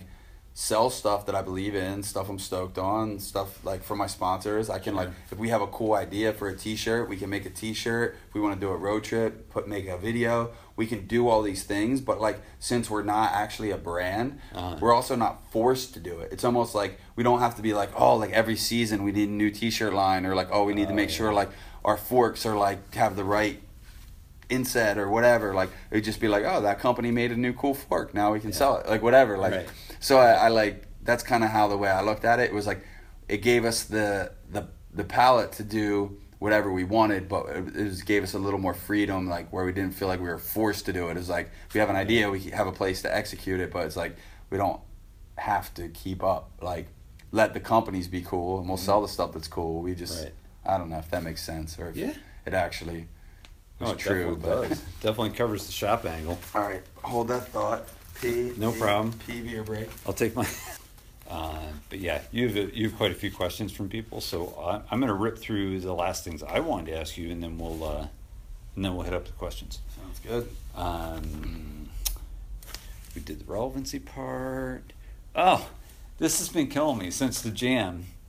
When you you stayed, it was it was so much fun. I was so bummed out that I had to I had to get to sleep because you know it'd been a long weekend already, and I had to get up really super early. You guys were talking about NBL stuff. I think I think at one point Darren came in. He's like, you know, because Darren does a podcast with the Mets. Uh, yeah, right. So uh, he's like, you need to shove your microphone out there and then just go to sleep. Just record everything they're talking about. But do you remember what that conversation was about? Because it went pretty, it went pretty deep. Oh, honestly, I think that was more about. Um, I I mean, we were pretty drunk, but I think it was more about like, you know, Olympics type stuff and like. But No, it's awesome. But we probably touched. We probably touched on some uh, old NBL like reminiscing things Oh, as well. we probably were going down some nostalgia lane about especially with those guys. especially with Keith Tara. I love I love reminiscing with him um, about old races because we are just like like you know, we race in the same class, so we'll just name old names will come up that we're just Mm-hmm. Yeah. like like screw that guy, like what you know, just to, like you just remember bumping elbows with a guy every every weekend, and Kevin like Doherty had someone- to have come up in the conversation. Oh yeah, okay, of course, of course. But Kevin was, see, like Kevin was way faster than me, so like I never even like touched him. Right, but right. like, I don't think Tara did either, but he'll like to pretend he did. right, right. That's great.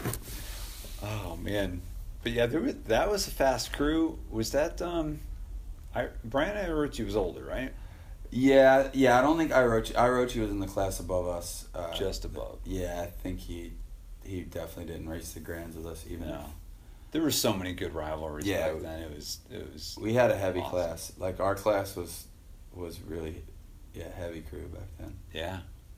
And of course, I, I make sure that um, there's one particular friend of mine, Jeff Allen, that uh, and Brian Foster both hate cruisers, so I always make it a point to remind them Van race, race cruiser. Yeah, race cruiser. He race cruiser. He got an ass full of that back tire at one time or another, I'm sure.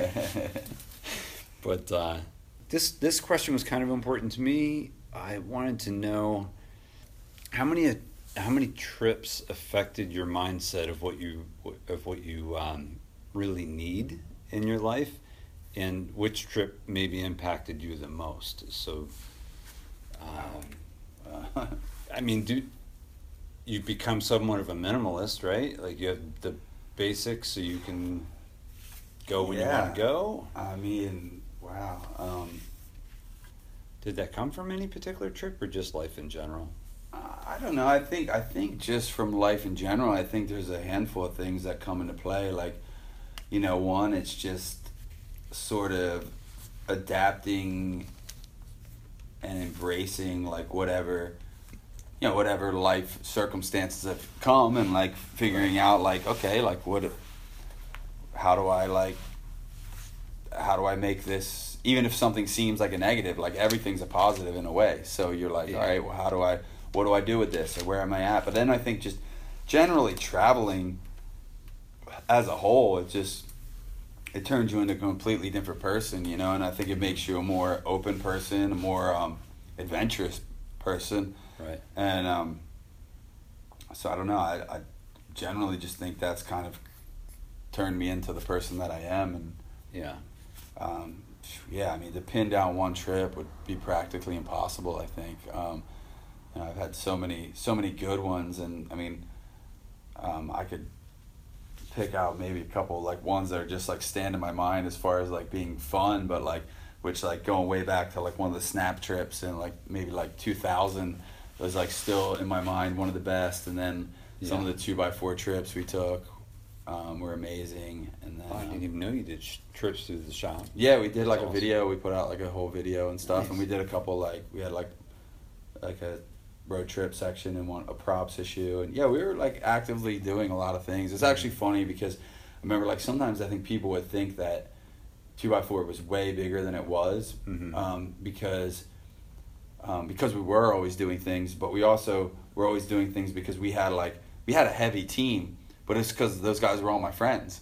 So like it yeah, looked like we had this like all star pro team, but it was it was just it was just my boys, you know. Right, like so right. they were just down to support it, Right. and like you know I would do what I could, like I would you know uh, pay for trips and stuff Mhm. when I could, and you know like a lot of the brands would like kind of help us with that too. Like all the guys like rode for like you know like Jeff Solly rode for United, and Daryl Tocco rode for Kink, and Garrett Byrnes rode for T one, and you know like all these. So like the the brands would like a lot of times like pitch us a little money to do a road trip or whatever too. Like hey, and then we'd like put their logo at the beginning of the edit or whatever. So that was always super cool too. That we'd get like such good support from Yeah. from that. But yeah, um, but yeah, pin down one trip. I just I yeah, I just think generally like traveling and meeting different people in different places, different like backgrounds and cultures. It just like it just opens up your mind. It makes you more open, makes you more adventurous, and yeah, I don't that's the best I got. yeah. Well, no, it's perfect. I, and I was also thinking on top of that, like, you know, you've been around the world essentially, right? I mean, you've been in Asia, you've been through Europe, Yeah, and I'm Australia. lucky. Like, it, you know, seems like the past few years, like I'm getting to travel even more than I ever did, which is which is pretty cool. Um, I, I think like I got to a point where I just I didn't say no to anything, and if there was an opportunity, if there wasn't an opportunity, then I tried to create one.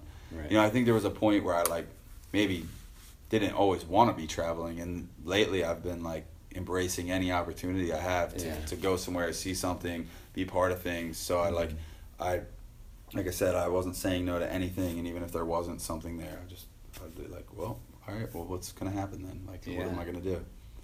So, And I'm also thinking about like you know families you may may have stayed with or communities that you stayed in for you know during a trip.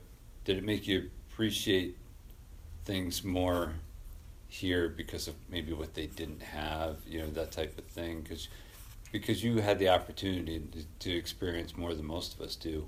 It had to have been uh, kind of shocking in some ways at times, like how things were around the rest of the world. Yeah, I mean, I think just again, like just generally, yeah, seeing things like that. I, I, I like to think that I've I've mostly always been an appreciative person as a whole. Like I try not to, um, yeah, I- I- exactly that. Like I try to appreciate what I have and all the opportunities that I'm lu- lucky to have had, and um, all the friends all over the world that I have, and Uh-huh. um, you know, just feel lucky. Got to be part of something really special, and Mhm. um, I think you know it's corny to say, but like BMX kind of is like a family. It's like I can go anywhere in the world. Like even just moving to Japan, like I'm already like friends of mine are already plugging me in with guys that like ride. I'm already texting with them, and they're getting psyched to go ride together and hang out together. And it's like you know like where else like who else has that like network where you can just move to Japan and it's like you have friends before you even get there. Yeah. You know, like that's that's not Yeah. normal. You know, like we're lucky. Yeah. We're super lucky to have that, and I think that happens constantly. Like I just, you know, I'll do cross country trips, and it's like, you know, you're on the road for a month, and I might, like, literally staying in a different city every night, and probably get three hotels during the course of a month long road trip. You know, because like every night, it's like even if you don't know someone, you know someone that knows Yeah. someone who welcomes you with open arms, and it's like, I think like the BMX community just generally like has that like open arm spirit, Yeah. and it's like that's a pretty special thing to be a part of. So I'm really glad you mentioned that because obviously we we started off on some no, you can't crash at mine tonight. you get a now. I got a van, man. Okay. I got a bedroll. You kidding me? I've learned how to live on nothing. I came from nothing. I'm going to leave with nothing. That's the way it's going to work. You know. Um, um, oh, what the hell was I going to say? God damn you. Um, I, I guess I guess what I'm getting at is um, is I appreciate what you're saying because uh, whether it be around the world or in this country, it's um, I know I'd open my house any day to someone I know from BMX with zero concerns, you know, about. I like the idea of world travel, and I, I did some studying in college uh, about, you know, specifically Asia and and religions and that not that way. So I I uh, I would imagine you've seen you've seen a lot, and I think that's cool because it's probably formed you into the you know the adult that you are. yeah, it's always that weird thing. Like it's hard to even imagine who you'd be like without BMX. You know, it's like be a completely different human being. Yeah. It's, it's hard to even wrap your head around like Yeah. who you'd be. Yeah, totally. Totally. I, on your level, it's completely uh, com- completely uh, different because you you know you're riding for a living. But even in my own small way, it's it's uh, it's amazing. There's amazing people out there. Just so yeah. I guess to go back to the beginning just for a second, I, I think it, it it does it does mean that BMX really is doing doing it. We're doing good. You know what I mean? Yeah. It's never going to be NASCAR, and we don't need it to be. It's never going to be Supercross. It's never going to be.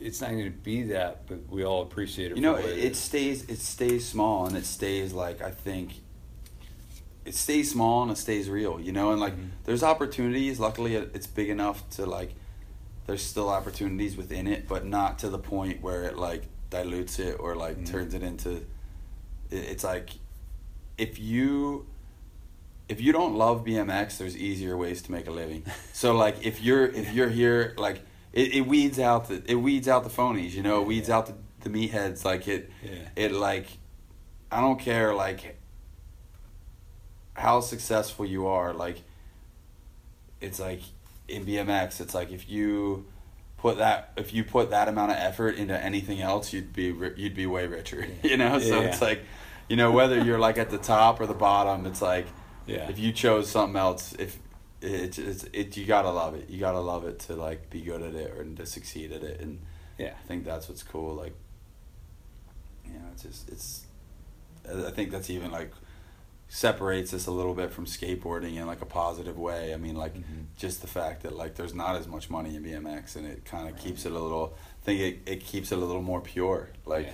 which is good and bad. yeah, yeah, I, I understand. I mean, I think uh, I think it's a good thing, especially in the East Coast. I also love that on the East Coast, it's um, since you can only ride for about six months, that you really appreciate those six months, like big time, or a trip to the wheel mill, or to Rays, or whatever, you know, or formerly Incline Club, and because it makes you want it. You know what I mean? You you grew up Northeast where we are now. It's winter suck, man. It's actually funny, like you know, like this is probably not like a popular thing to say or like a, a, a popular opinion. People Uh-huh. will probably cringe when they hear this, but um, I've like said this for a few years now, and like Uh-huh. one of the coolest scenes out there right now is inlining. Like if you inline right now, yeah. I have so much respect for you because like that shit, like sure, whatever, like it might not have been the coolest thing, it might look lame, like it might have been, but like right now, Uh-huh. like that industry is dead. Yeah, yeah. So if you're doing that shit, You- that you- shit is in your soul. Like them, they love that shit. Like if you're like their scene is so core right now, like Yeah. because it's dead. Like it's like when BMX was dead, but like tenfold.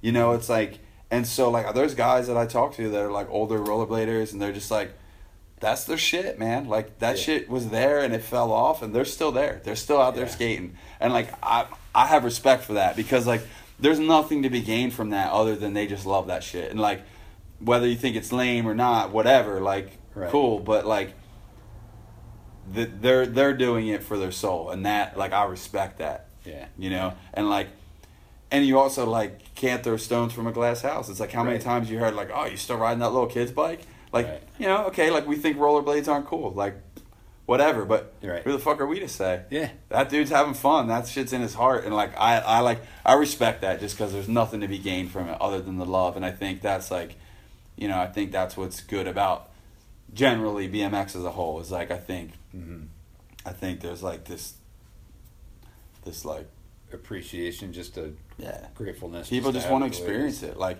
like i said and that was one of my f- most favorite things about putting on those events and seeing guys like load up the van and go to all the go to all the stops and like Yeah. sleep under ramps so they can make it happen and like hitch rides whatever they had to do Yeah. that's like that's the spirit you know that's where we all like that's where we all came from Yeah. i think like That's why we want Adam G to keep it up, man. yeah adam g's getting shout outs all over Yeah, he's the dude. If I hadn't, if I hadn't met him, um, I, I would still respect him. You know, he's he's a great writer. But if I hadn't, if I hadn't met him and just talked with him, I wouldn't.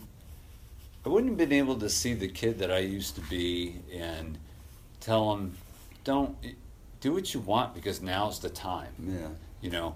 So to jump off the Adam G thing, you guys did such an awesome job, and I, you still have to be mind blown about this.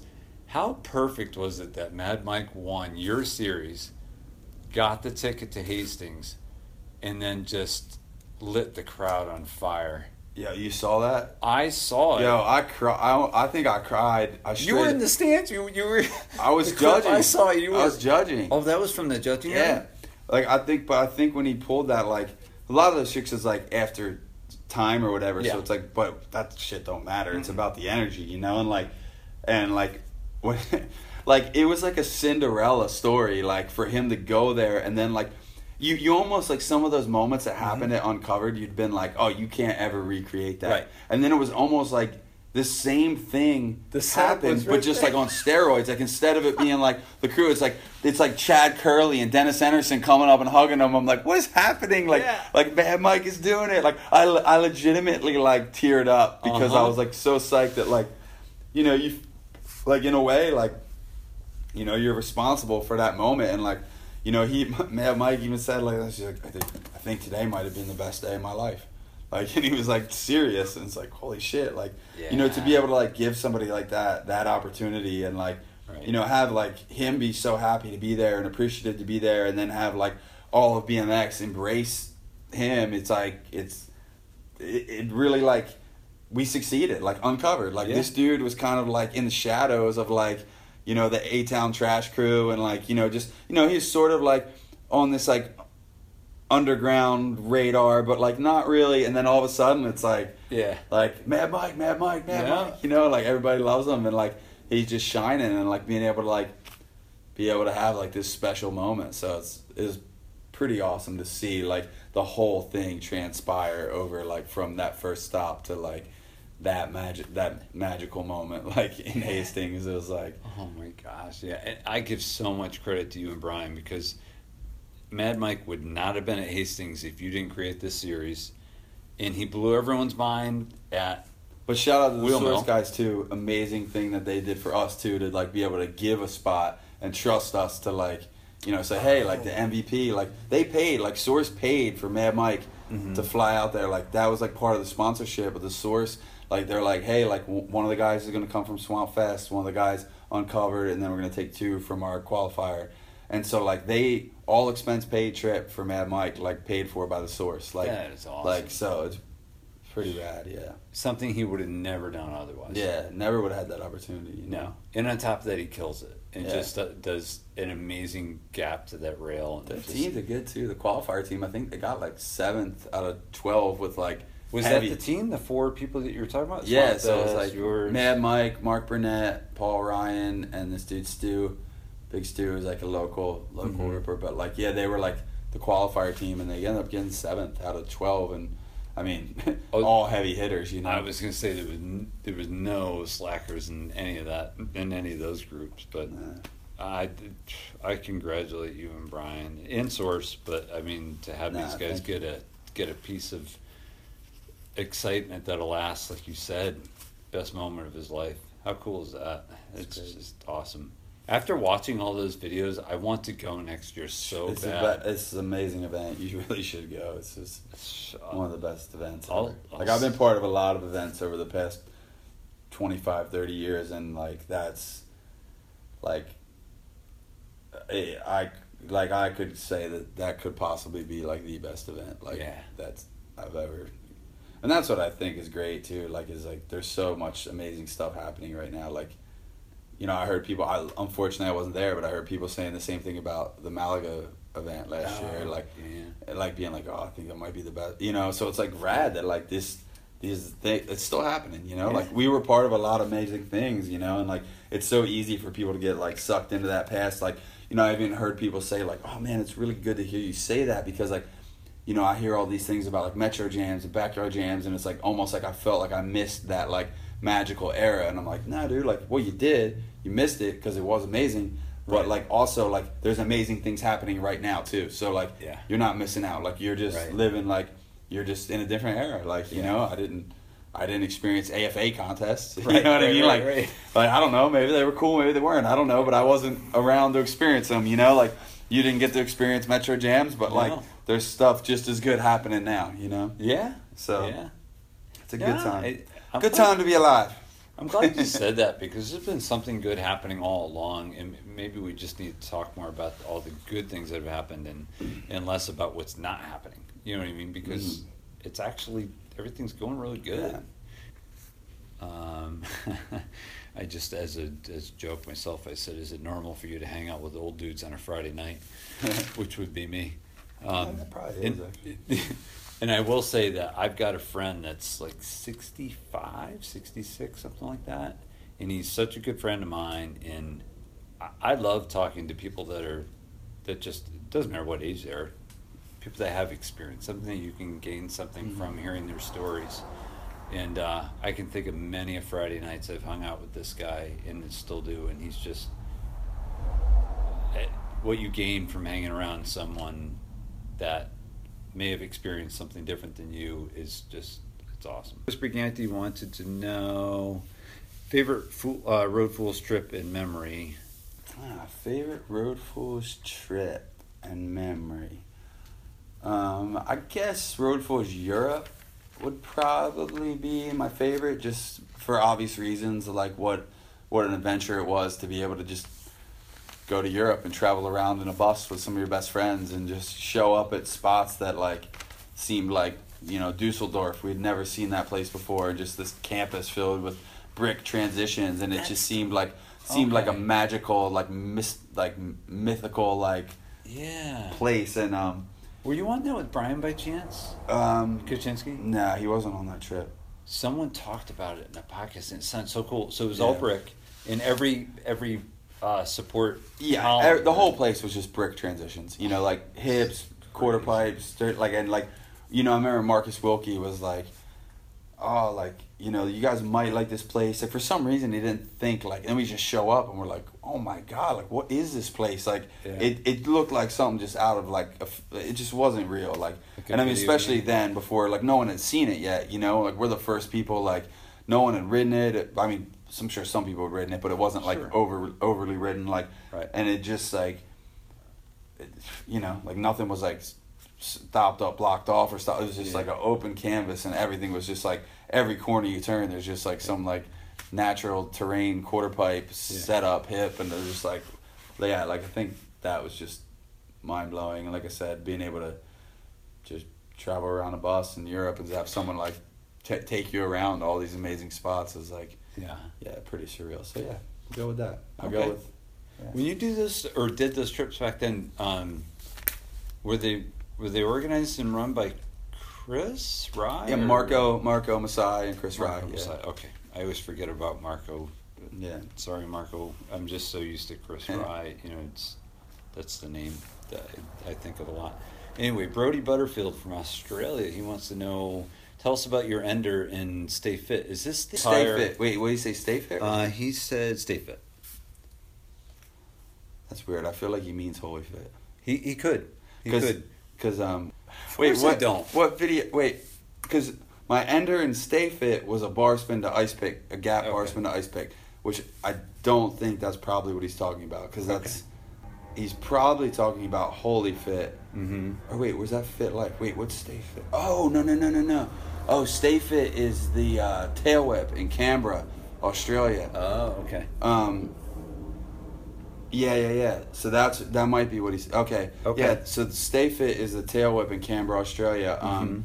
yeah. I mean, basically that was just like um, we came across this gap, um, and I like eyed it up, and then I I like got it in my head like I thought I could tail whip it, um, but it's by far like the biggest like hop whip I would have ever done. Um, and I uh, so we went there the next day, and I like I I gapped it, um, but like because there was like a set of stairs in the beginning, you had to put like a little board up to like so you could get the speed. Skipped up that and like just did it normal, and then like Daryl Tocco was filming that trip, and uh, I remember being like, I like gave him the nod, like I did it gap, and they were all like stoked, but I like knew in my head that I wanted something more still, you know. They just thought I wanted to do the gap, Mhm. but I like had the whip in my head, and so once I did the gap and that was went fine, I was like, um, gave those like kind of gave Daryl a nod. He's like, oh, you, you got more? I was like, yeah. He's like, and he's like just assuming that I wanted the bar spin, and I was like, I was like, Matt whip, like, and he's like, oh shit, like okay, like, and then so I like, I just yeah, I mean, not really that much of a story, but I just I sent it like twice, and the first two times my like my uh, I like landed, but like my feet just like blew up, and like my feet were actually really sore because like you know it's a like big drop, so like I landed like the first time, and like both my legs kind of got sucked under my pedals, and like knees Yeah. like like hit the ground real hard, and but I, you know generally I was okay, and then Yeah. third try third try stomped it, and like every yeah, so that's definitely one probably one of the tricks I'm is up there with with Yeah. me being the most psyched on in my whole Right. life. Like, um, and then it's actually funny because I was talking to some guys from Australia just last week, and they were like, maybe was it was it Boyd Hilder or maybe someone else? I don't know, but someone from Australia was like, oh, that's actually like one of the like tourist spots. They'll be like, be like, oh, here's Ruben's wall ride, here's Van's tail whip, like you know, like when they go around Canberra. So Yeah. yeah, so Probably makes sense. That's why uh, this guy this guy's from Australia. Why he made Yeah. asking. Okay. So what? Am I total? I'm sure I did make it up. But uh, what just to, to help my own education on this, what what video was it that you did that you did the coolest rail? It's kind of like Garrett Reynolds did at the Vans Park deal, but Yeah. I it was it Um, I, I've done a couple. I mean, I've done a couple rail manuals, but uh, like the more famous rail manuals, but none of them are actually like my enders. But because I had the one in um, in Criminal Mischief, like at the City Hall rail, Uh-huh. and then in Holy Fit, I manualed the pen rail. Um, neither one of those was my ender, but like Right. both ones I'm really psyched on, and was I like, gotcha.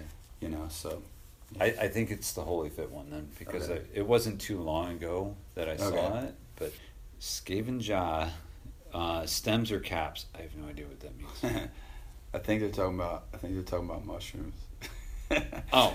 no, they, there's like there's some funny thing like Someone like, did also I ask honestly- about mushrooms, but I took it out. I do not get it at all. But Yeah. there's like this there's this like parody like Yeah. Instagram that um uh, and they like always have jokes about me doing mushrooms and I I'm Was it Rodeo Peanut? Or no? Or it's Team it's Weed like or something. Team Weed yeah Okay. but I don't get it at all like which is fine Yeah, but, right, right. but like whatever the joke is I'm not in on it so but people uh yeah so How do you? it- You know what? Real quick question. When you're in the the spotlight as much as you are, how do you deflect stuff? How do you deflect negativity? Or do you try to stay up to date on social media? So sometimes you see. I mean, that- fortunately, like I don't feel like I'm surrounded by a whole lot of negativity, and even Mhm. something like that, like I don't think it's negative. Like I don't, I'm like, No, I'm like, no. I'm not, I'm not in on the joke, but I don't think anybody's like, No, no, I didn't know, mean. I didn't mean so- a different tangent, but yeah, yeah, yeah, no, but I, um, just haters in general. Just you know. but yeah, I mean, whatever. sometimes if people, even like if I'll post something up or like somebody, I, I kind of if I just feel like I feel like if it's productively negative, like it's a, it's just a differing opinion, I'm not gonna Mhm. like delete it. But if somebody's just like being negative to be negative, I'll just Mhm. delete the comment. I'm not gonna get in some like argument or Instagram war with someone. I'm just kind of like in my mind, I'm just like, don't piss on my campfire. Like you know, like this Yeah. is. You know, constructive criticism or like a difference of opinion, that's one thing. But if Mhm. someone's just being negative to be negative, like I just don't have time for that, you know? Yeah. That's So- and I'm sure you don't get much of it. I'm just I'm always curious about that because um, everyone gets criticism on some level, and uh, I would imagine uh, as you're you're more recognizable like yourself, then maybe you get more, and you have to find a way to just deflect it and just keep positive. I, I would Yeah. imagine. Danny Johnson, you know him. He's Yeah. from Jersey, I think, Yeah. right? Yeah, old race, old race buddy. Well, that'll make sense with his questions. his question: Favorite local New Jersey track back in the day? I guess I have to go with my local Mullica Hill. That Uh, place is so fast. Yeah, that's why it was good because you all were wimps. You were scared of the first turn. Yeah, we had to suck it up for that one weekend of the year when it was like a regional or national. We but no, I think I love that because everybody kind of did like that first turn was always like controversial because that track was so fast. Like going the the starting hill was so big and like Yeah. people would get murdered in that first turn. I think I just yeah I just always loved it because it was Uh-huh. because of that. Um, yeah, so I think as far as Jersey track, I'd have to go with Mullica Hill. I mean, obviously like Pittsburgh and Shoreham always had amazing tracks, but that's like, Yeah. if you're going Jersey, I have to go Mullica Hill. Nice. Mullica Hill. Monster Track. Oh my god. I think the race was after over after that first turn too. there wasn't much left after that. Yeah. Oh, but that was so damn fast. Um, Type R Kelly wants to know. Actually, says first of all, congratulations on the Legend Award. Now I can say that I met a legend at the K Rob Jam because he met you before you were given that award. Thank you. Um, so he, he's a Northeast guy, by the way. Pretty cool guy. Um, he also says craft beer or cheap beer. I, I found that out tonight. Yeah, you what you to want. answer that question, I like to keep it pretty simple. I'm definitely not a beer snob, and I I've gotten to the point where I like I don't even really want to waste my time like trying to order some fancy beer. I'm just like, Yeah. give me a PBR, Budweiser, whatever. Like got the Keep it simple. Modelo, perfect. I, I've had an easier time picking our uh, IPAs than I did finding this tonight. Yeah. I was just like, I'm not into Put the- IPAs at all. they're they're they're hoppy and heavy and Yeah. you know, but um, Derek twenty seven BMX, we kind of covered this, but if you want to comment on it, that's fine. Being the age you are now, I don't think he means this. He's not. We Not don't mean old. Not Being- offended. what's that? Not offended. All right. Being the age you are now, do you still feel the need to impress fit? But we kind of covered that. Um, but whatever you want to say about it. It's good Yeah, no. I don't. I think that's a good. I mean, I don't feel. Luckily, I don't feel like I need to impress them. I feel like No. um, they, we've been working together for so long, and like they know what I'm about. They know like what my spirit is. They know that I just enjoy participating in BMX, and I think that like, you know, we're kind of synonymous. Our names are synonymous with each other at this Mhm. point, and I think by me just being out there and being active, I'm showing that like I believe in in the brand and that I'm part of the brand, and um, you know, I think it's just mutual now, and I think when that point comes where like I feel like I'm not contributing in a way that they Mhm. need me to, then you know things will. I like to think things will take like a natural trajectory to like Mhm. us moving on. But at the same time, like we'll always. I think we'll. I like to think we'll always have some sort of relationship at this point. You know, you've been part of it for so long, and Mhm. I, I appreciate their support. I believe in what the brand's about, and Right. you know, so I think it's um yeah. I don't think, but yeah. So the answer that simply, no. I don't feel like I have to prove anything. Um, it's just like a mutual. Mhm. Um, oh, you know what? Before I jump on another question, I, f- I forgot to ask you about music, and you, you can go as far into this or as short as you want. But do you still play the guitar?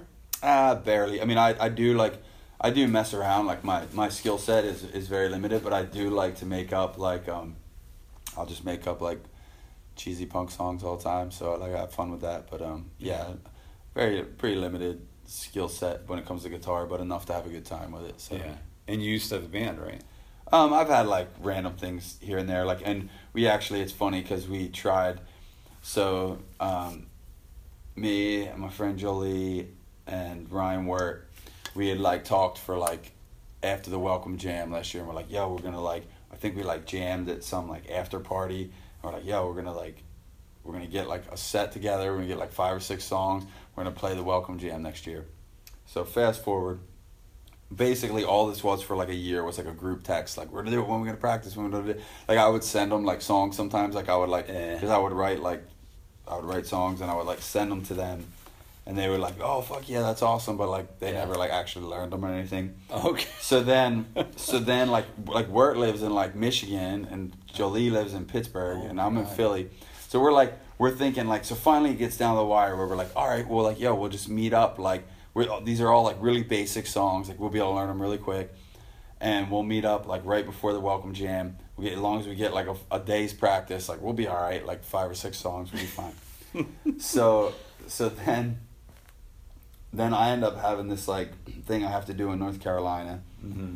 so I'm able to stop in Pittsburgh on the way down there because I had to also help like build some of the ramps for Uncovered. Right. So I stop and have a practice with her.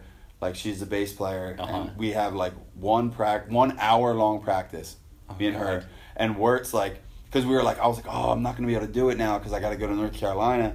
And they're like, they're like, and then I was like, I'll be able to stop through Pittsburgh on Wednesday. I could practice with Jolie, and Uh-huh. Wirt's just like, ah, yeah, as long as you guys know the songs, I'll be fine. Like playing the drums. so long story short, we play the welcome jam. Yeah. Literally, it's basically like a crowd of people watching our first practice.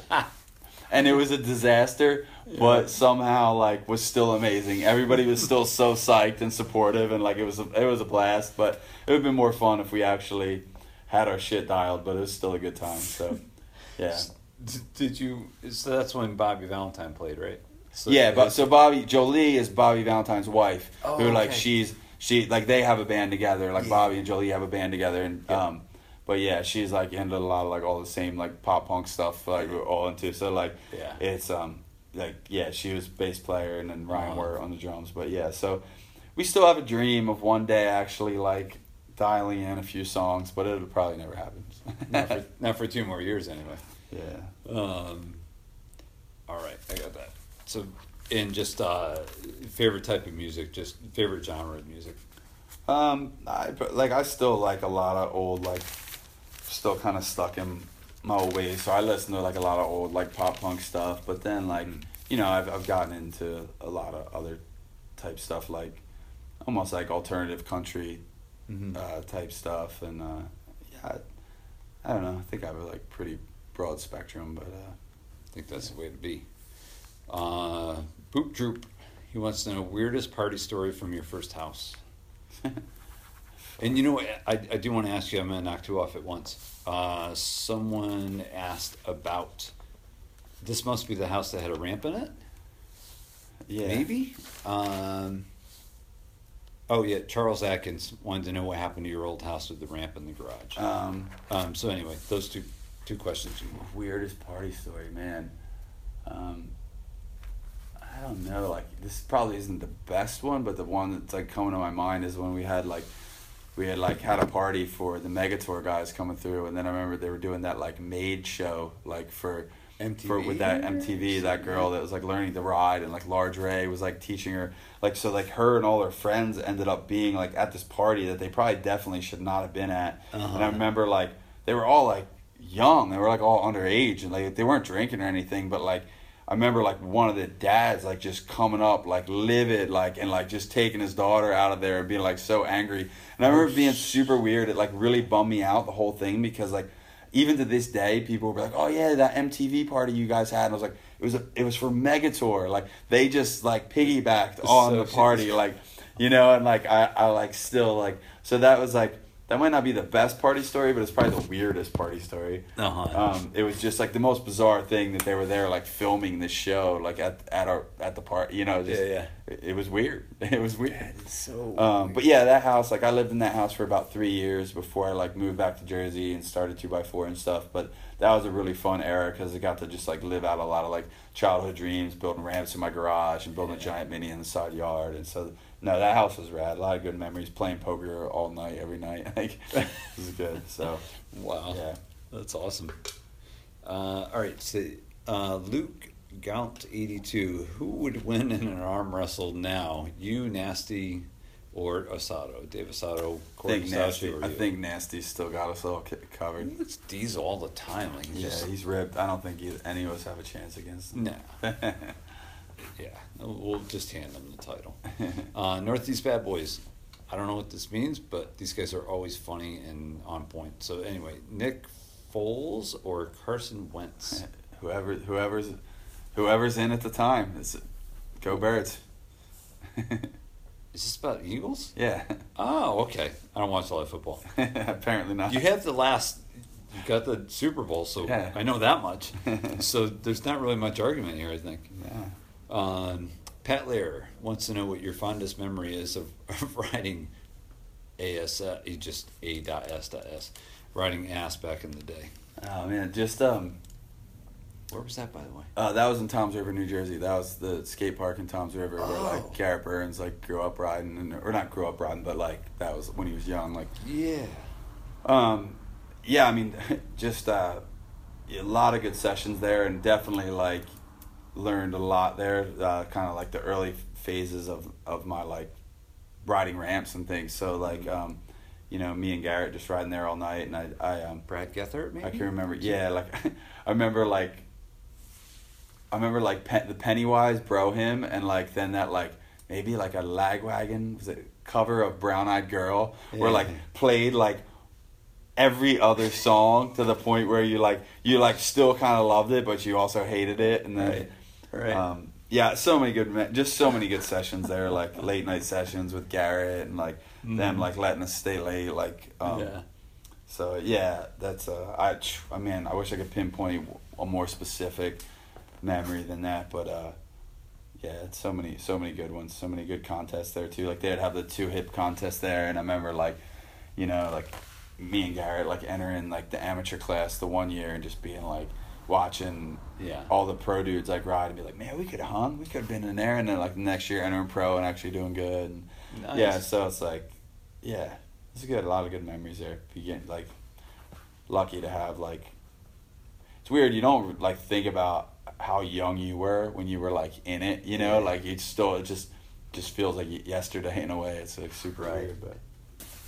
I promise you, I won't keep you. Uh, keep you I'm not. I'm not worried about. It. I'm worried about the person listening right now. Oh, you kidding? We've gone. I think it, it's morphed into like craziness. Uh, Trey Jones, when I did him at Wheel Mill, like he he wanted the record for the longest podcast. And so so we're going. He's like, "What time we at? What time we at?" Because he he really could talk all night, um, and we got it like just through a normal conversation. It was over three hours. It was like three fifteen, something like that. But then I did Garrett, and we were almost five hours. Five hours. Oh shit! Yeah. Oh my god. You know Garrett. That guy has when he wants to, he has a lot to tell. So Let's wrap this shit up. no, no, no, no. We're not doing five. or something. We're not doing five hours. No, but so I split it into two because no one wants to listen for five hours. I, I believe. Yeah. No one wants to. You, so we split it up, and he's the most downloaded one yet. And like over five thousand people have downloaded that one, which is awesome because Garrett's got a great story, as you do. So it's um, if it gets to the point where it's getting long, I just split it into two. That's all. Cool. You know what I mean? Because a lot of these people that ask questions, to be quite honest, they'll never have a chance to ask you that question. And that's why it's so important for me to say it's like a community effort, you know what I mean? Mhm. Like because I don't pretend to know everything as you've as I've already proven to you. Like I don't pretend to know everything, so it's really nice to have the community involved asking good questions from the era and and that have details so I can learn at the same time that you're telling the story back to them. So uh, people have really loved being part of something like this. So again, we're extending that that BMX community and we're it's another venue, like another avenue Mhm. To keep people psyched on it. And um, so that's why I do a lot of questions from from uh, followers. So anyway, cool. Uh, Kyle Hibbard, wildest FBM comp you've ever been to? I think I know the answer to this. I think. Um, I mean, I think just the um, the old ghetto comps. It's easy to like bring those up. Um, yeah, those those were amazing, and I like always remember like the one moment where I was like trying to feeble up whip, and I like kept crashing, eating shit, and like one like crash was particularly hard, Uh-huh. and like the crowd, everybody got kind of silent, and they were like um, looking like, oh, is he okay? And like I as I'm like laying there in a ball, like like Montel Williams, like this is how we do it, like kicks on, and I just like I just like jump up and start dancing to like Montel Williams, and those contests were always so good. And but that's what's awesome is like on like smaller levels, like Crandall just continues to like just like bring the people together and like keep putting on events. So I've Yeah. been to like so many things that like he gets behind and makes Yeah. happen, and it's like so it's like it's good. It's like it just doesn't stop. It's amazing. Right. I give him so much credit. He's he's done so much. I can't wait to go to this year's at um, in Richmond because I missed last year and it, it was rad. I mean, with you there, uh, Dan Foley maybe is he the one that was like skying crazy heights? Um, Dan was, was yeah, I guess And Dan Cody. and Cody. Was Yeah. it was it between those two for high area? Yeah, yeah, it was between those two, but it looks so rad on like this makeshift. Yeah. It was a fun fun jam. So cool. But Steve's awesome. Uh, he, he, he really is. All right, Jeff from Keystone uh, Keystone Ramp Works in Pennsylvania. Jim Cielencki. So Jim still invented effed up grinds. he's making he's making a joke off of a Road Fools. I know what it is. It's Oh. like, what's it say? Let me see your notepad. What's he say? He says Jim C. right there. I'll Last say it. one. All right. If you can Yeah. read it. It's a, he's he's quoting something from Road Fools Seven because I would say Jim C does all these fucked up grinds on little rails, but he won't take them to real rails. So today Right. Jim C was a man Right. and did it on a real rail. Yeah. And um. In yeah, Road Fool Seven, he said. Yeah, so I mean, I don't know. I don't think Jim C. Had, actually, I saw Jim C. had like just jumped on a handrail for like the first time in like five years. I think he said on his Instagram. So it's good to see him riding again. And Wow. yeah, Nice. so um, he's just, but yeah, he's just, he's just reminiscing old corny Yeah. quotes from Road Fools videos. Uh, uh, Josh McElwee, you're the only person I can recall who does rail manuals by jumping straight over the rail and down rather than approaching it from the side. Did this come about naturally when you learned them, or did it become a stylistic approach once you learned them from the side? What's up, Josh? First of all, Josh is an amazing photographer, amazing dude. Um, oh, cool. But um, yeah, I um, so it started like I think at first it was like a trick in itself. Like I was like, oh, I'm gonna do a straight over rail manual, and I found like, you know, I think there's like a wide rail in like Delaware, like was was my first one that I did like straight over, and I like considered that like a trick in itself. But then it just kind of like got to a point where it was like case by case basis, like depending on the setup, you know, like mm-hmm. because in a way, like sometimes it would be harder to get on them, but like I felt safer doing them straight on sometimes because I felt like I could like line up better, and then like if I missed, it was like I didn't wasn't like hauling ass already. I was like so it was like a slower crash. Yeah. So even though it's almost been like viewed as like harder sometimes, and sometimes it is like sometimes it's definitely like part of the trick, but like yeah, I guess it's just a case by case basis depending on the setup and like depending on what I was trying to get out of it. But it, yeah, it started as like a separate thing where I was like, oh, I'm gonna do a straight over rail manual. But then it almost like got to be like this weird like comfort thing where like depending on the setup, I'd almost like rather do it that way. So Right. I don't know, just yeah, it's hard to. Yeah, that's pretty much. All right, Matt Pierre eighty six. I wants to know how many times you've been knocked out. Do you count these things? How many times I've been knocked out? Um, jeez, yeah. I mean, I don't know exactly. Um, at least, I mean, I've had at least like five or six pretty serious concussions, but Yeah. um, like, uh, yeah, I had like a bad one in like 2010. Mhm. Has it been that long ago now? God, was it really that long ago? Yeah. Yeah, it was. I think. Wow. So like ever since then, wow, that's so crazy. Yeah. Um, um, so like I like was in the I was in ICU for like four days in the hospital for a week and um, like Wow. had like ble- had- I cracked my skull and had bleeding on the brain and, and stuff Uh-huh. and like it's actually crazy because I didn't even get actually knocked out on that one Mhm. like so crazy to think how like that was by far the most serious one super scary one and I like wasn't even actually ever pet knocked out and uh, Uh-huh. but like I pretty much ever since that one it's like um, I like never ride without a helmet ever since that crash. And it's like kind of silly that we have to learn the hard way sometimes. And like I'm never one to like try to preach but it's like Sure. sometimes just seeing what like you know we've seen friends like have life changing injuries and we're like damn like how we like you know? But you know I get it. I'm, I'm especially like street I understand. It's like you don't but like I, I don't ride anything without a helmet anymore and, and feel kind of silly that I had to learn the hard way. And, Mm-hmm.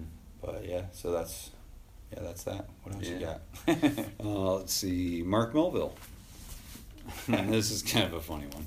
Uh, why did you give me that old ass PBR sign at your garage sale years ago? I remember going to your place ages ago with Ricky Bates and other pals and saw it hanging above the stairs in your basement. Because you're the man, Mark, and you like the sign, so I gave it to you. Mark is the man. Uh, let's see. Just going here. All right, Bob Hammond. The one video clip of all of yours, Road Fools, video parts, web edits, etc., that you're most proud of.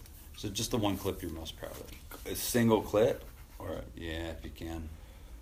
Um, that's that's hard to narrow down, but I might have to say the pen rail manual, just because it's like one of those things that like, that's a rail that like, you know, went to probably for the first time and jumped pegs on when I was like sixteen, and like, you know, then like you start to like figure out like rail manuals, and it's like something like I remember joking about it like even then and being like, like oh that'd be funny to do that like, and you're not even serious, it just Yeah. seems impossible, you know, and then like Right. getting to a point where you're like, damn, like maybe that could actually happen, and then going from that to like making it a reality, especially with like some of the circumstances that took place that day. There was like, like basically like I, was only gonna get one try at that thing, you know, and it's like there was like people setting up tents at the bottom, and like I like told Stu, I was like.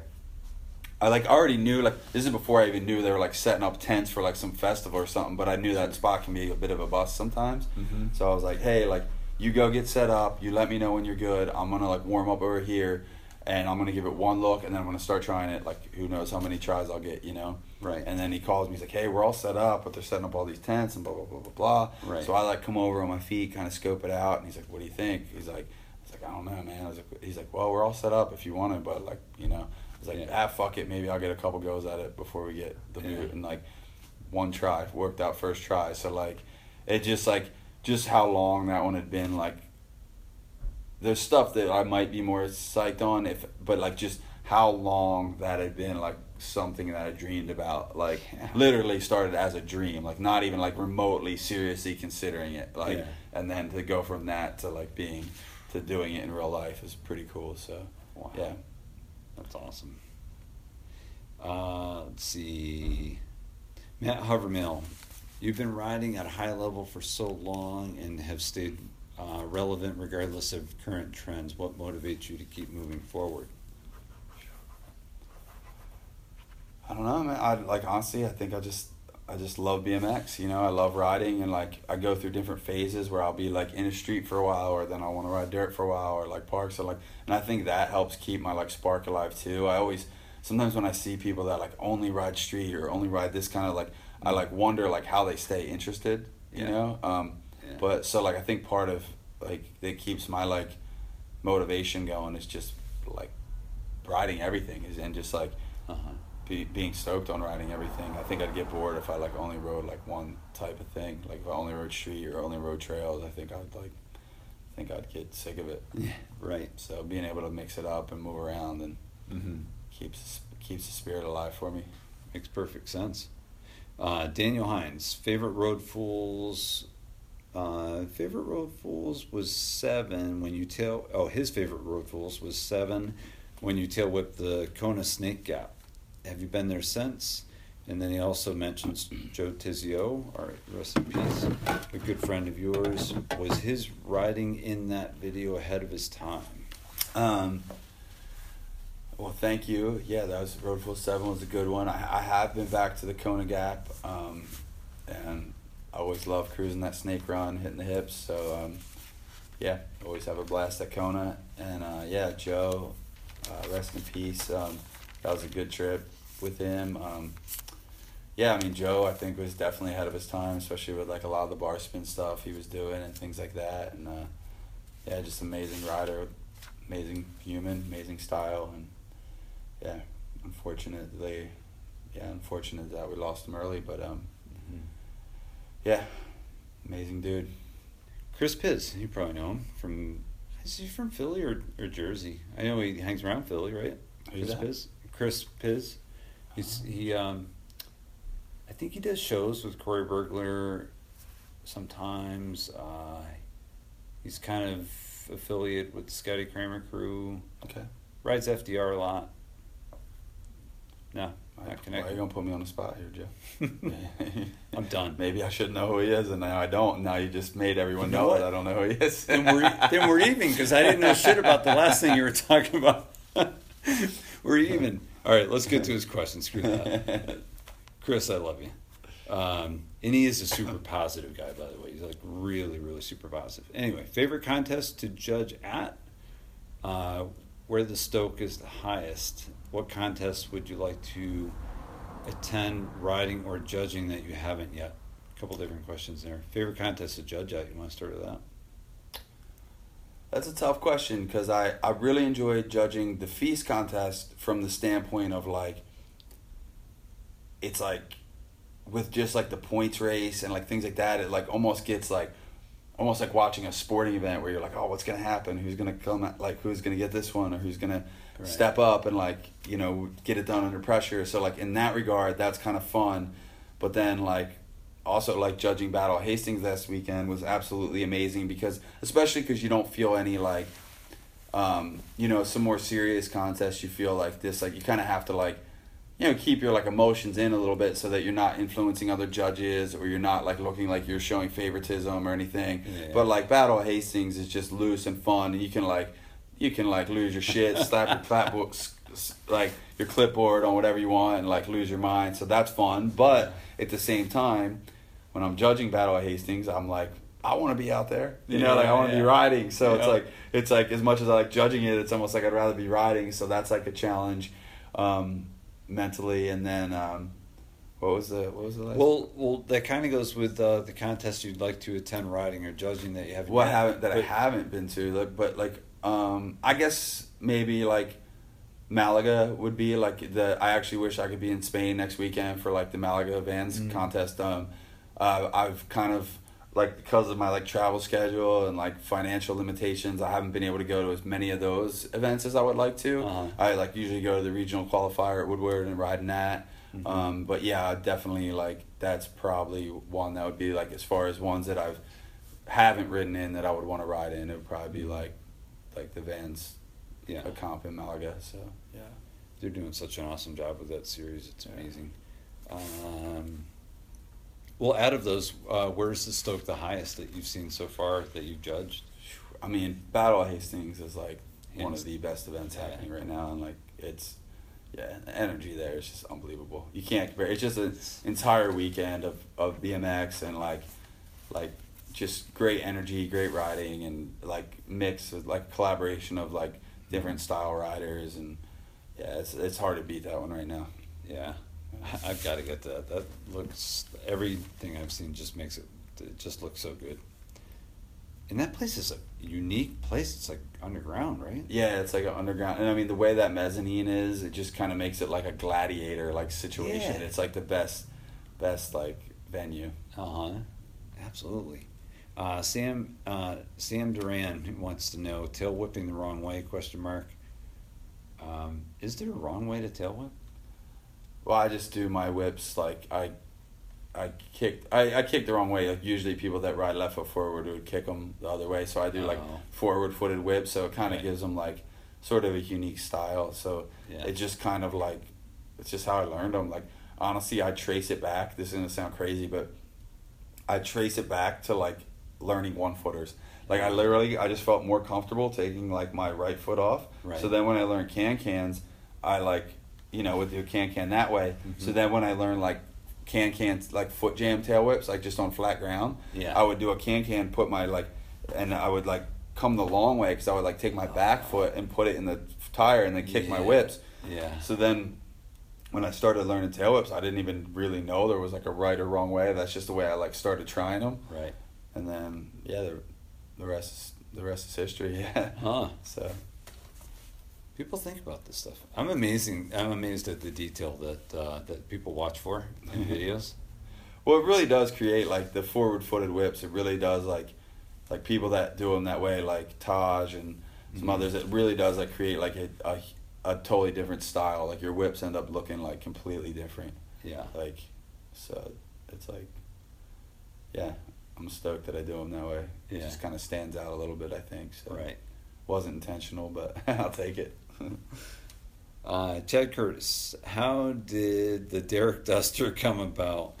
Um, were you or Derek the first to do it? That's a good story, actually. So, um, so probably around like Talking about Derek Adams. yeah, so Okay. Derek Adams. So probably around like 2000, um, we would ride the Boards and Blades Park, skate park, all the time, um, in like just outside of like Westchester, Pennsylvania. I forget like what the actual town was, but Yeah. um, yeah, so we would ride there all the time. They'd have like bike nights, like a few nights a week, and we'd go to everyone. Like it's actually one of the places I like really learned to like figure out ramps, like learning like wall rides and like air Mhm. tricks and everything. And um, so he was just trying like ice pick grinds on this like little flat rail one one night, Yeah. and he like accidentally like went into a Derek Duster and like I don't think he, I think he like crashed, but he like he like felt it for a second. He was like whoa, like and so then he like said it to me. He's like hey like kind of accidentally like ended up in this grind, but I think it would work, you know. And I was like I was like yeah.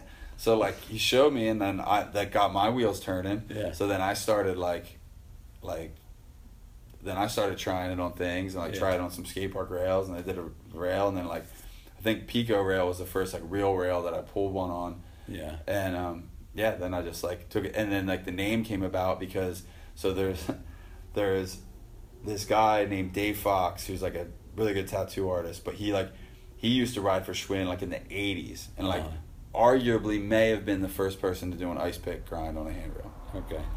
and he was like but he was also a flatlander Yeah. and there was like a trick called the Karl Kruzer, I guess. I don't even know, but I guess there's a flatland trick called the Karl Kruzer, and then Dave invented a backwards Karl Kruzer, which was called the Dave Duster. So then, when we like invented this trick, that just became the joke. We ended up calling it the Derek Duster, and now it's like just hilarious that like 20 years later, like people still call this thing the Duster Grind or the Derek Duster, like with no knowledge of like how it came up. Just some stupid, basically just naming some stupid name because we thought it was funny. Right. And like I love like seeing that like it's still called that, like the name Yeah. stuck, you know. Like and I love Right. seeing when people started. It's still not like a common grind, but like when more people started to do it, where it became like kind of legitimate trick. I was like, oh, this is like a real trick now. This isn't just some like weird thing that I did one time. Like people are actually doing this and like Yeah. doing them backwards and like taking it to like different obstacles and like it was kind of cool. So yeah, that's that's how the Derek Duster came to life. That's awesome. Um, how much older is Derek than you? He's got to be in his is he early forties? Yeah, he's, he's at least a few years older than me. Yeah. Uh, yeah. Alter Your Alter wants to know favorite memories of Magic Park and how did you air out of that crazy bowl? um, Magic Park was amazing. I mean, that was one of the first places. I mean, I when I was old enough to like just start jumping in the van with with like other riders and going little trips and stuff. That was like Derek Adams actually took us to Magic, and it was, you know, that's when it was like already past its prime and abandoned and like, you know, but they were like this kind of like asphalt trails, you know. And then as we started riding more ramps, we got like really into that bowl, and um, you know, I was like really into pools and stuff. So anything with like a lot of character, I got really like psyched on trying to figure out how to ride it and how to like, um, you know, just ride stuff that was unique or had like interesting transitions and like Uh-huh. I was really psyched on riding stuff like that. I didn't want to ride the perfect quarter pipe. I wanted to find like something that was like more of a challenge and um, yeah, like I said, had had a little more character to it. So like yeah, that's why I would like ride that bowl up all the time and try to figure out lines in it and Yeah. yeah, so yeah. Where was that, by the way? Reading, Magic Park? Reading, Pennsylvania. Oh, okay. Uh, Leonardo TW wants to know what would you do if you. That's kind of sad.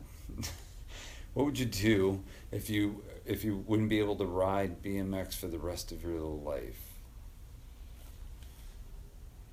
What would be your your second choice? If I don't know. I mean, it's hard to like. Again, it's like it's hard to imagine who you'd be if like I wasn't a BMXer. Um, but you know, you see people like struggle with different injuries, like sure. you know, and like they express themselves through art or through like you know someone like Taj or like doing like other types of bicycles or like things like that. So I think like you know, I think I would I would find a way to express myself and and um, enjoy my life. You Mhm. know, so yeah, it's it's hard to say, but. Yeah. I think you just you just find like another outlet, another form of expression, and um, but yeah, I couldn't pin down exactly what that would be.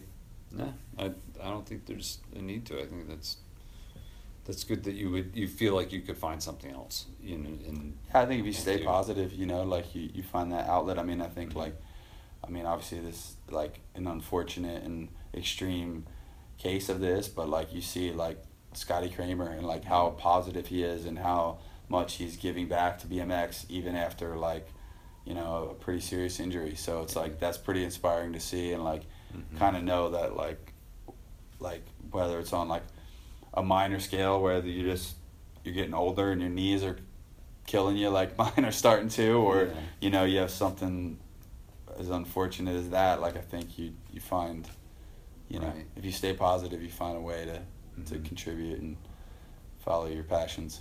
Dirt Lightning wants to know how much bigger can we expect your helmet to get? What's up, Bert? oh, this is Bert from Richmond. Yeah. Uh, Oh, all right. I didn't Billy. know that was Bert. I don't know, Billy. Billy. My helmet might get pretty big. Let me see. Let's see what we got up there. Maybe that bubble shield, huh? Hell yeah. You might be able to introduce that to the BMX. Nice. I, I've never rocked a bubble shield on the BMX, so maybe that's next. Oh, that's so awesome. Oh God, I did meet Bert when I went to Richmond the last time. That guy's a character, yeah, huh? he's the man. Oh man, I think Crandall said like qualifying was at Bert's the night before the Or- or it, um, I love the play on words with the with the Bert. Yeah. Uh, King of Bert. King of Bert. That's my favorite. Gary wants to know trick that scared you the most. Um, ooh, I don't know. Some gap to rails that scared me quite a bit over the years. Um, like I don't know if he means just like a trick in general or like a specific like setup. Um, I I uh, he didn't write it this way, but I think the setup is key. I think, you know, because you could whip on the ground, yeah. but you could whip over a a rail that's just insane. yeah. Um, man. So yeah, let's go with setup.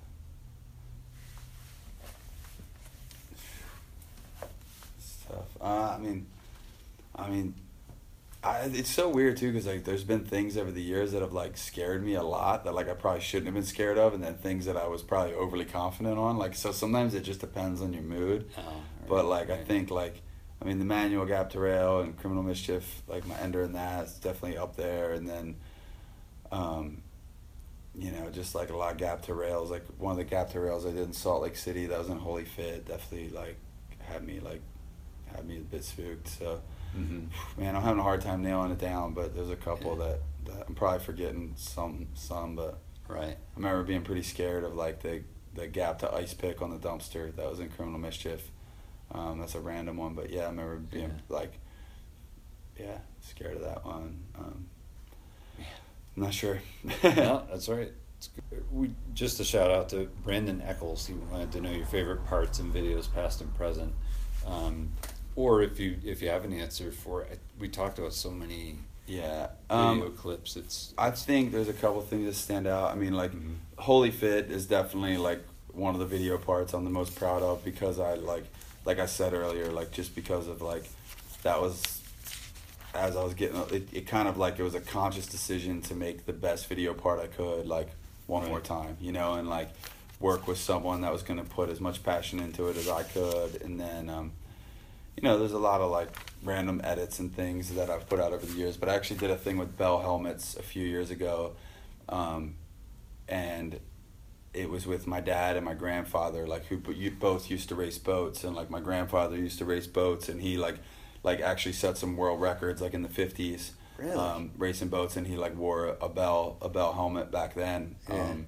so kind of like a little documentary piece called um, uh, um, what's called uh, in the beginning.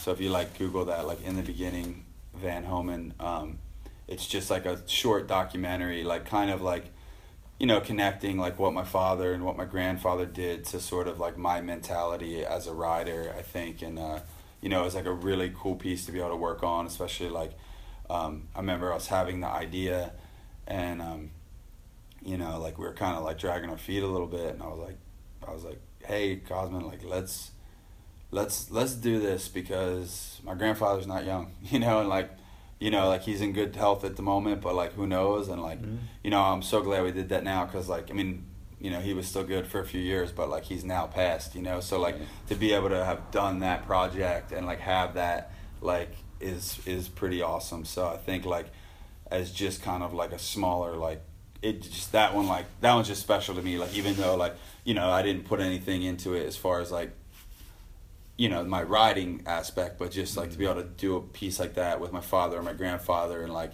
you know kind of connect like what my family where my influence comes from was, was pretty cool so That's awesome. I am going to look that up because I think it's pretty cool to have three generations for one, but have that connection. That's that's that's a huge connection, yeah and and one that makes a lot of sense.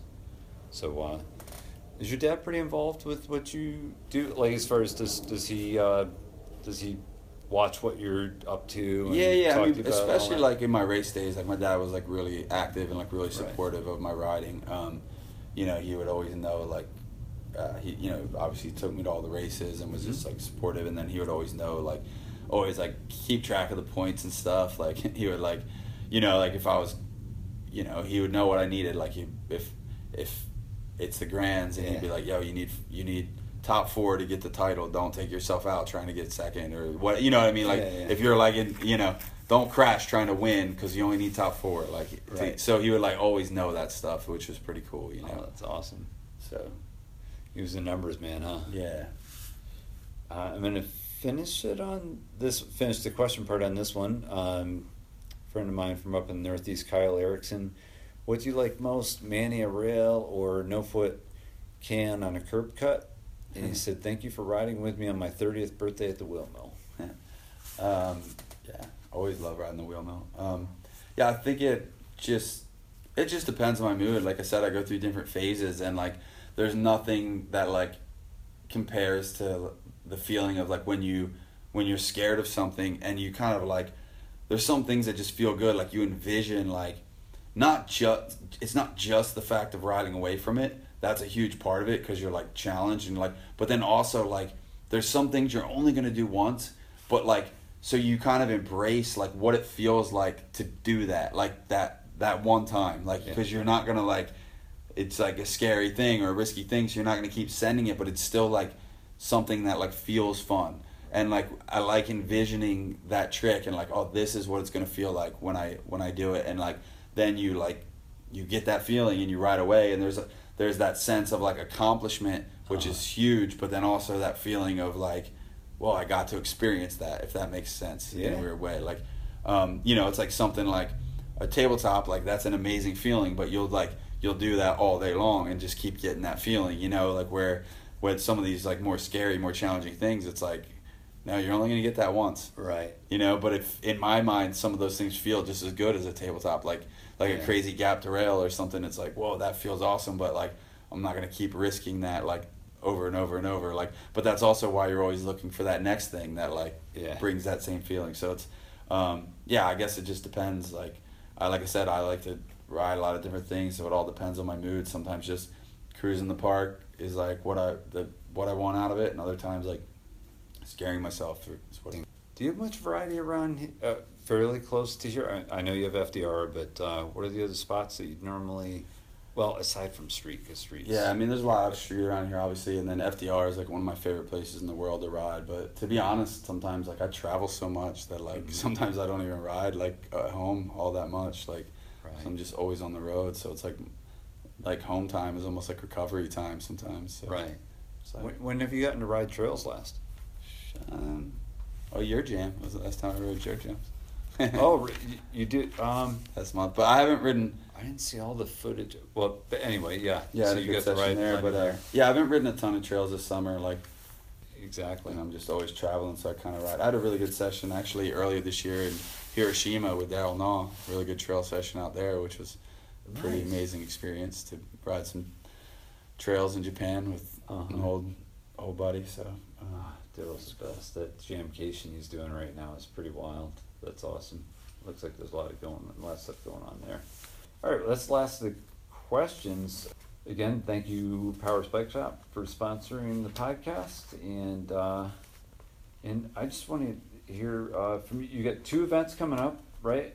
Before you move, um, yeah, so these events. Yeah, so my um my no no FISE events. Um I'm going so my schedule is insane right now. So I have like a couple weeks to get ready to get everything sorted out for the big move to Japan. Mhm. And then at the end of this um so last year the first thing on the horizon which will be a fun one is last year we went to the Woodward at Riviera Maya, Mexico Mhm. at the Hard Rock Resort there, and we did a bunch of us did uh, demos for the grand opening, Mhm. and uh, so to thank us for doing those the the demos, they gave us a four day, three night stay, all inclusive stay at the Hard Rock Resort in in uh, Riviera Maya. So that was like coming like was gonna expire soon. So Yeah. I was like, oh, we got to use this before I like go away, move away. So like at the end of the month, me and my lady are gonna take a little a little vacation there, Uh-huh. and then right after that, I go to Argentina to judge the Youth Olympic Games. Then I'm home for two days. Then I go to Sydney to judge the Sydney X Games. Then I'm home for three days, and then I move to Japan. and then unfortunately, because of my like it, the timeline is so close. Like I would love to be at the FISE um, and UCI World Championships in China, but um, I will be like I'll just be getting to Japan, so I just need to get settled in, get my stuff sorted there. But then, then I should be at most of those events from there on out. But unfortunately, I'm gonna have to miss that one. Just like too much, too much like going on, I need to get like settled into my new role, settled into Tokyo, and just get like Sure. yeah, it's just like so yeah, How, um, busy schedule, busy schedule. You're not kidding. You just rattled off like completely different continents all in a row. That's awesome. Um, so, just a quick question: the, the FISE events. Um, there's obviously more coming up before the before the points are tallied. Well, this will actually be actually the one in China that I'm gonna miss. That'll be the first one that starts counting towards earning points into for the Olympics. Gotcha. So So there's many more to go. When do they? When when do the points get? When's the finish for the points? So they I'm not sure. Probably probably that same event in in like October, November of 2019 is probably the last event, but don't hold me to that. No, no, it makes sense because Yeah. that would give all the national teams a chance to, Yeah, you know, a good what five or six months to prepare. for the games, yeah. So, Yeah. yeah. Will you be judging too? Uh, probably not. I mean, I'm going to be judging a lot of the FISE events, and maybe, I mean, I would assume that I'll be busy with other obligations for the actual games themselves, Uh-huh. but um, not impossible. So, I, Right. you know, still a lot to be figured out. So, Mhm. I'd say unlikely, but not impossible. That is it. Just if you want to shout out your sponsors or anything you, you anything you want to want to say before we wrap yeah, up. I mean, just that. I mean, like I said earlier, just with um, you know Fit and Bell and Duo and G Sport, like you know, still supporting me and believing what I do, and just allowing me to be able to like keep this dream alive and travel the world riding my bike. It's um and just all the opportunities that like get um you know the, with uh, Bart and Johan at FISE and Matt with X Games stuff and um, you know like the Source guys get me over to Battle Hastings and um, you know Risto at Simple Session like all these amazing events and just like you know allowing me to be part of them. Um, Mhm. I'm just stoked and then just anybody who's puts on a jam or picks up a hammer or a shovel. Thank you. I'll do it. I'll wrap it. Yeah, I think that was a perfect way. Let's get some let's get some spaghetti. All right. Thank you, Van. I Thank appreciate you. it.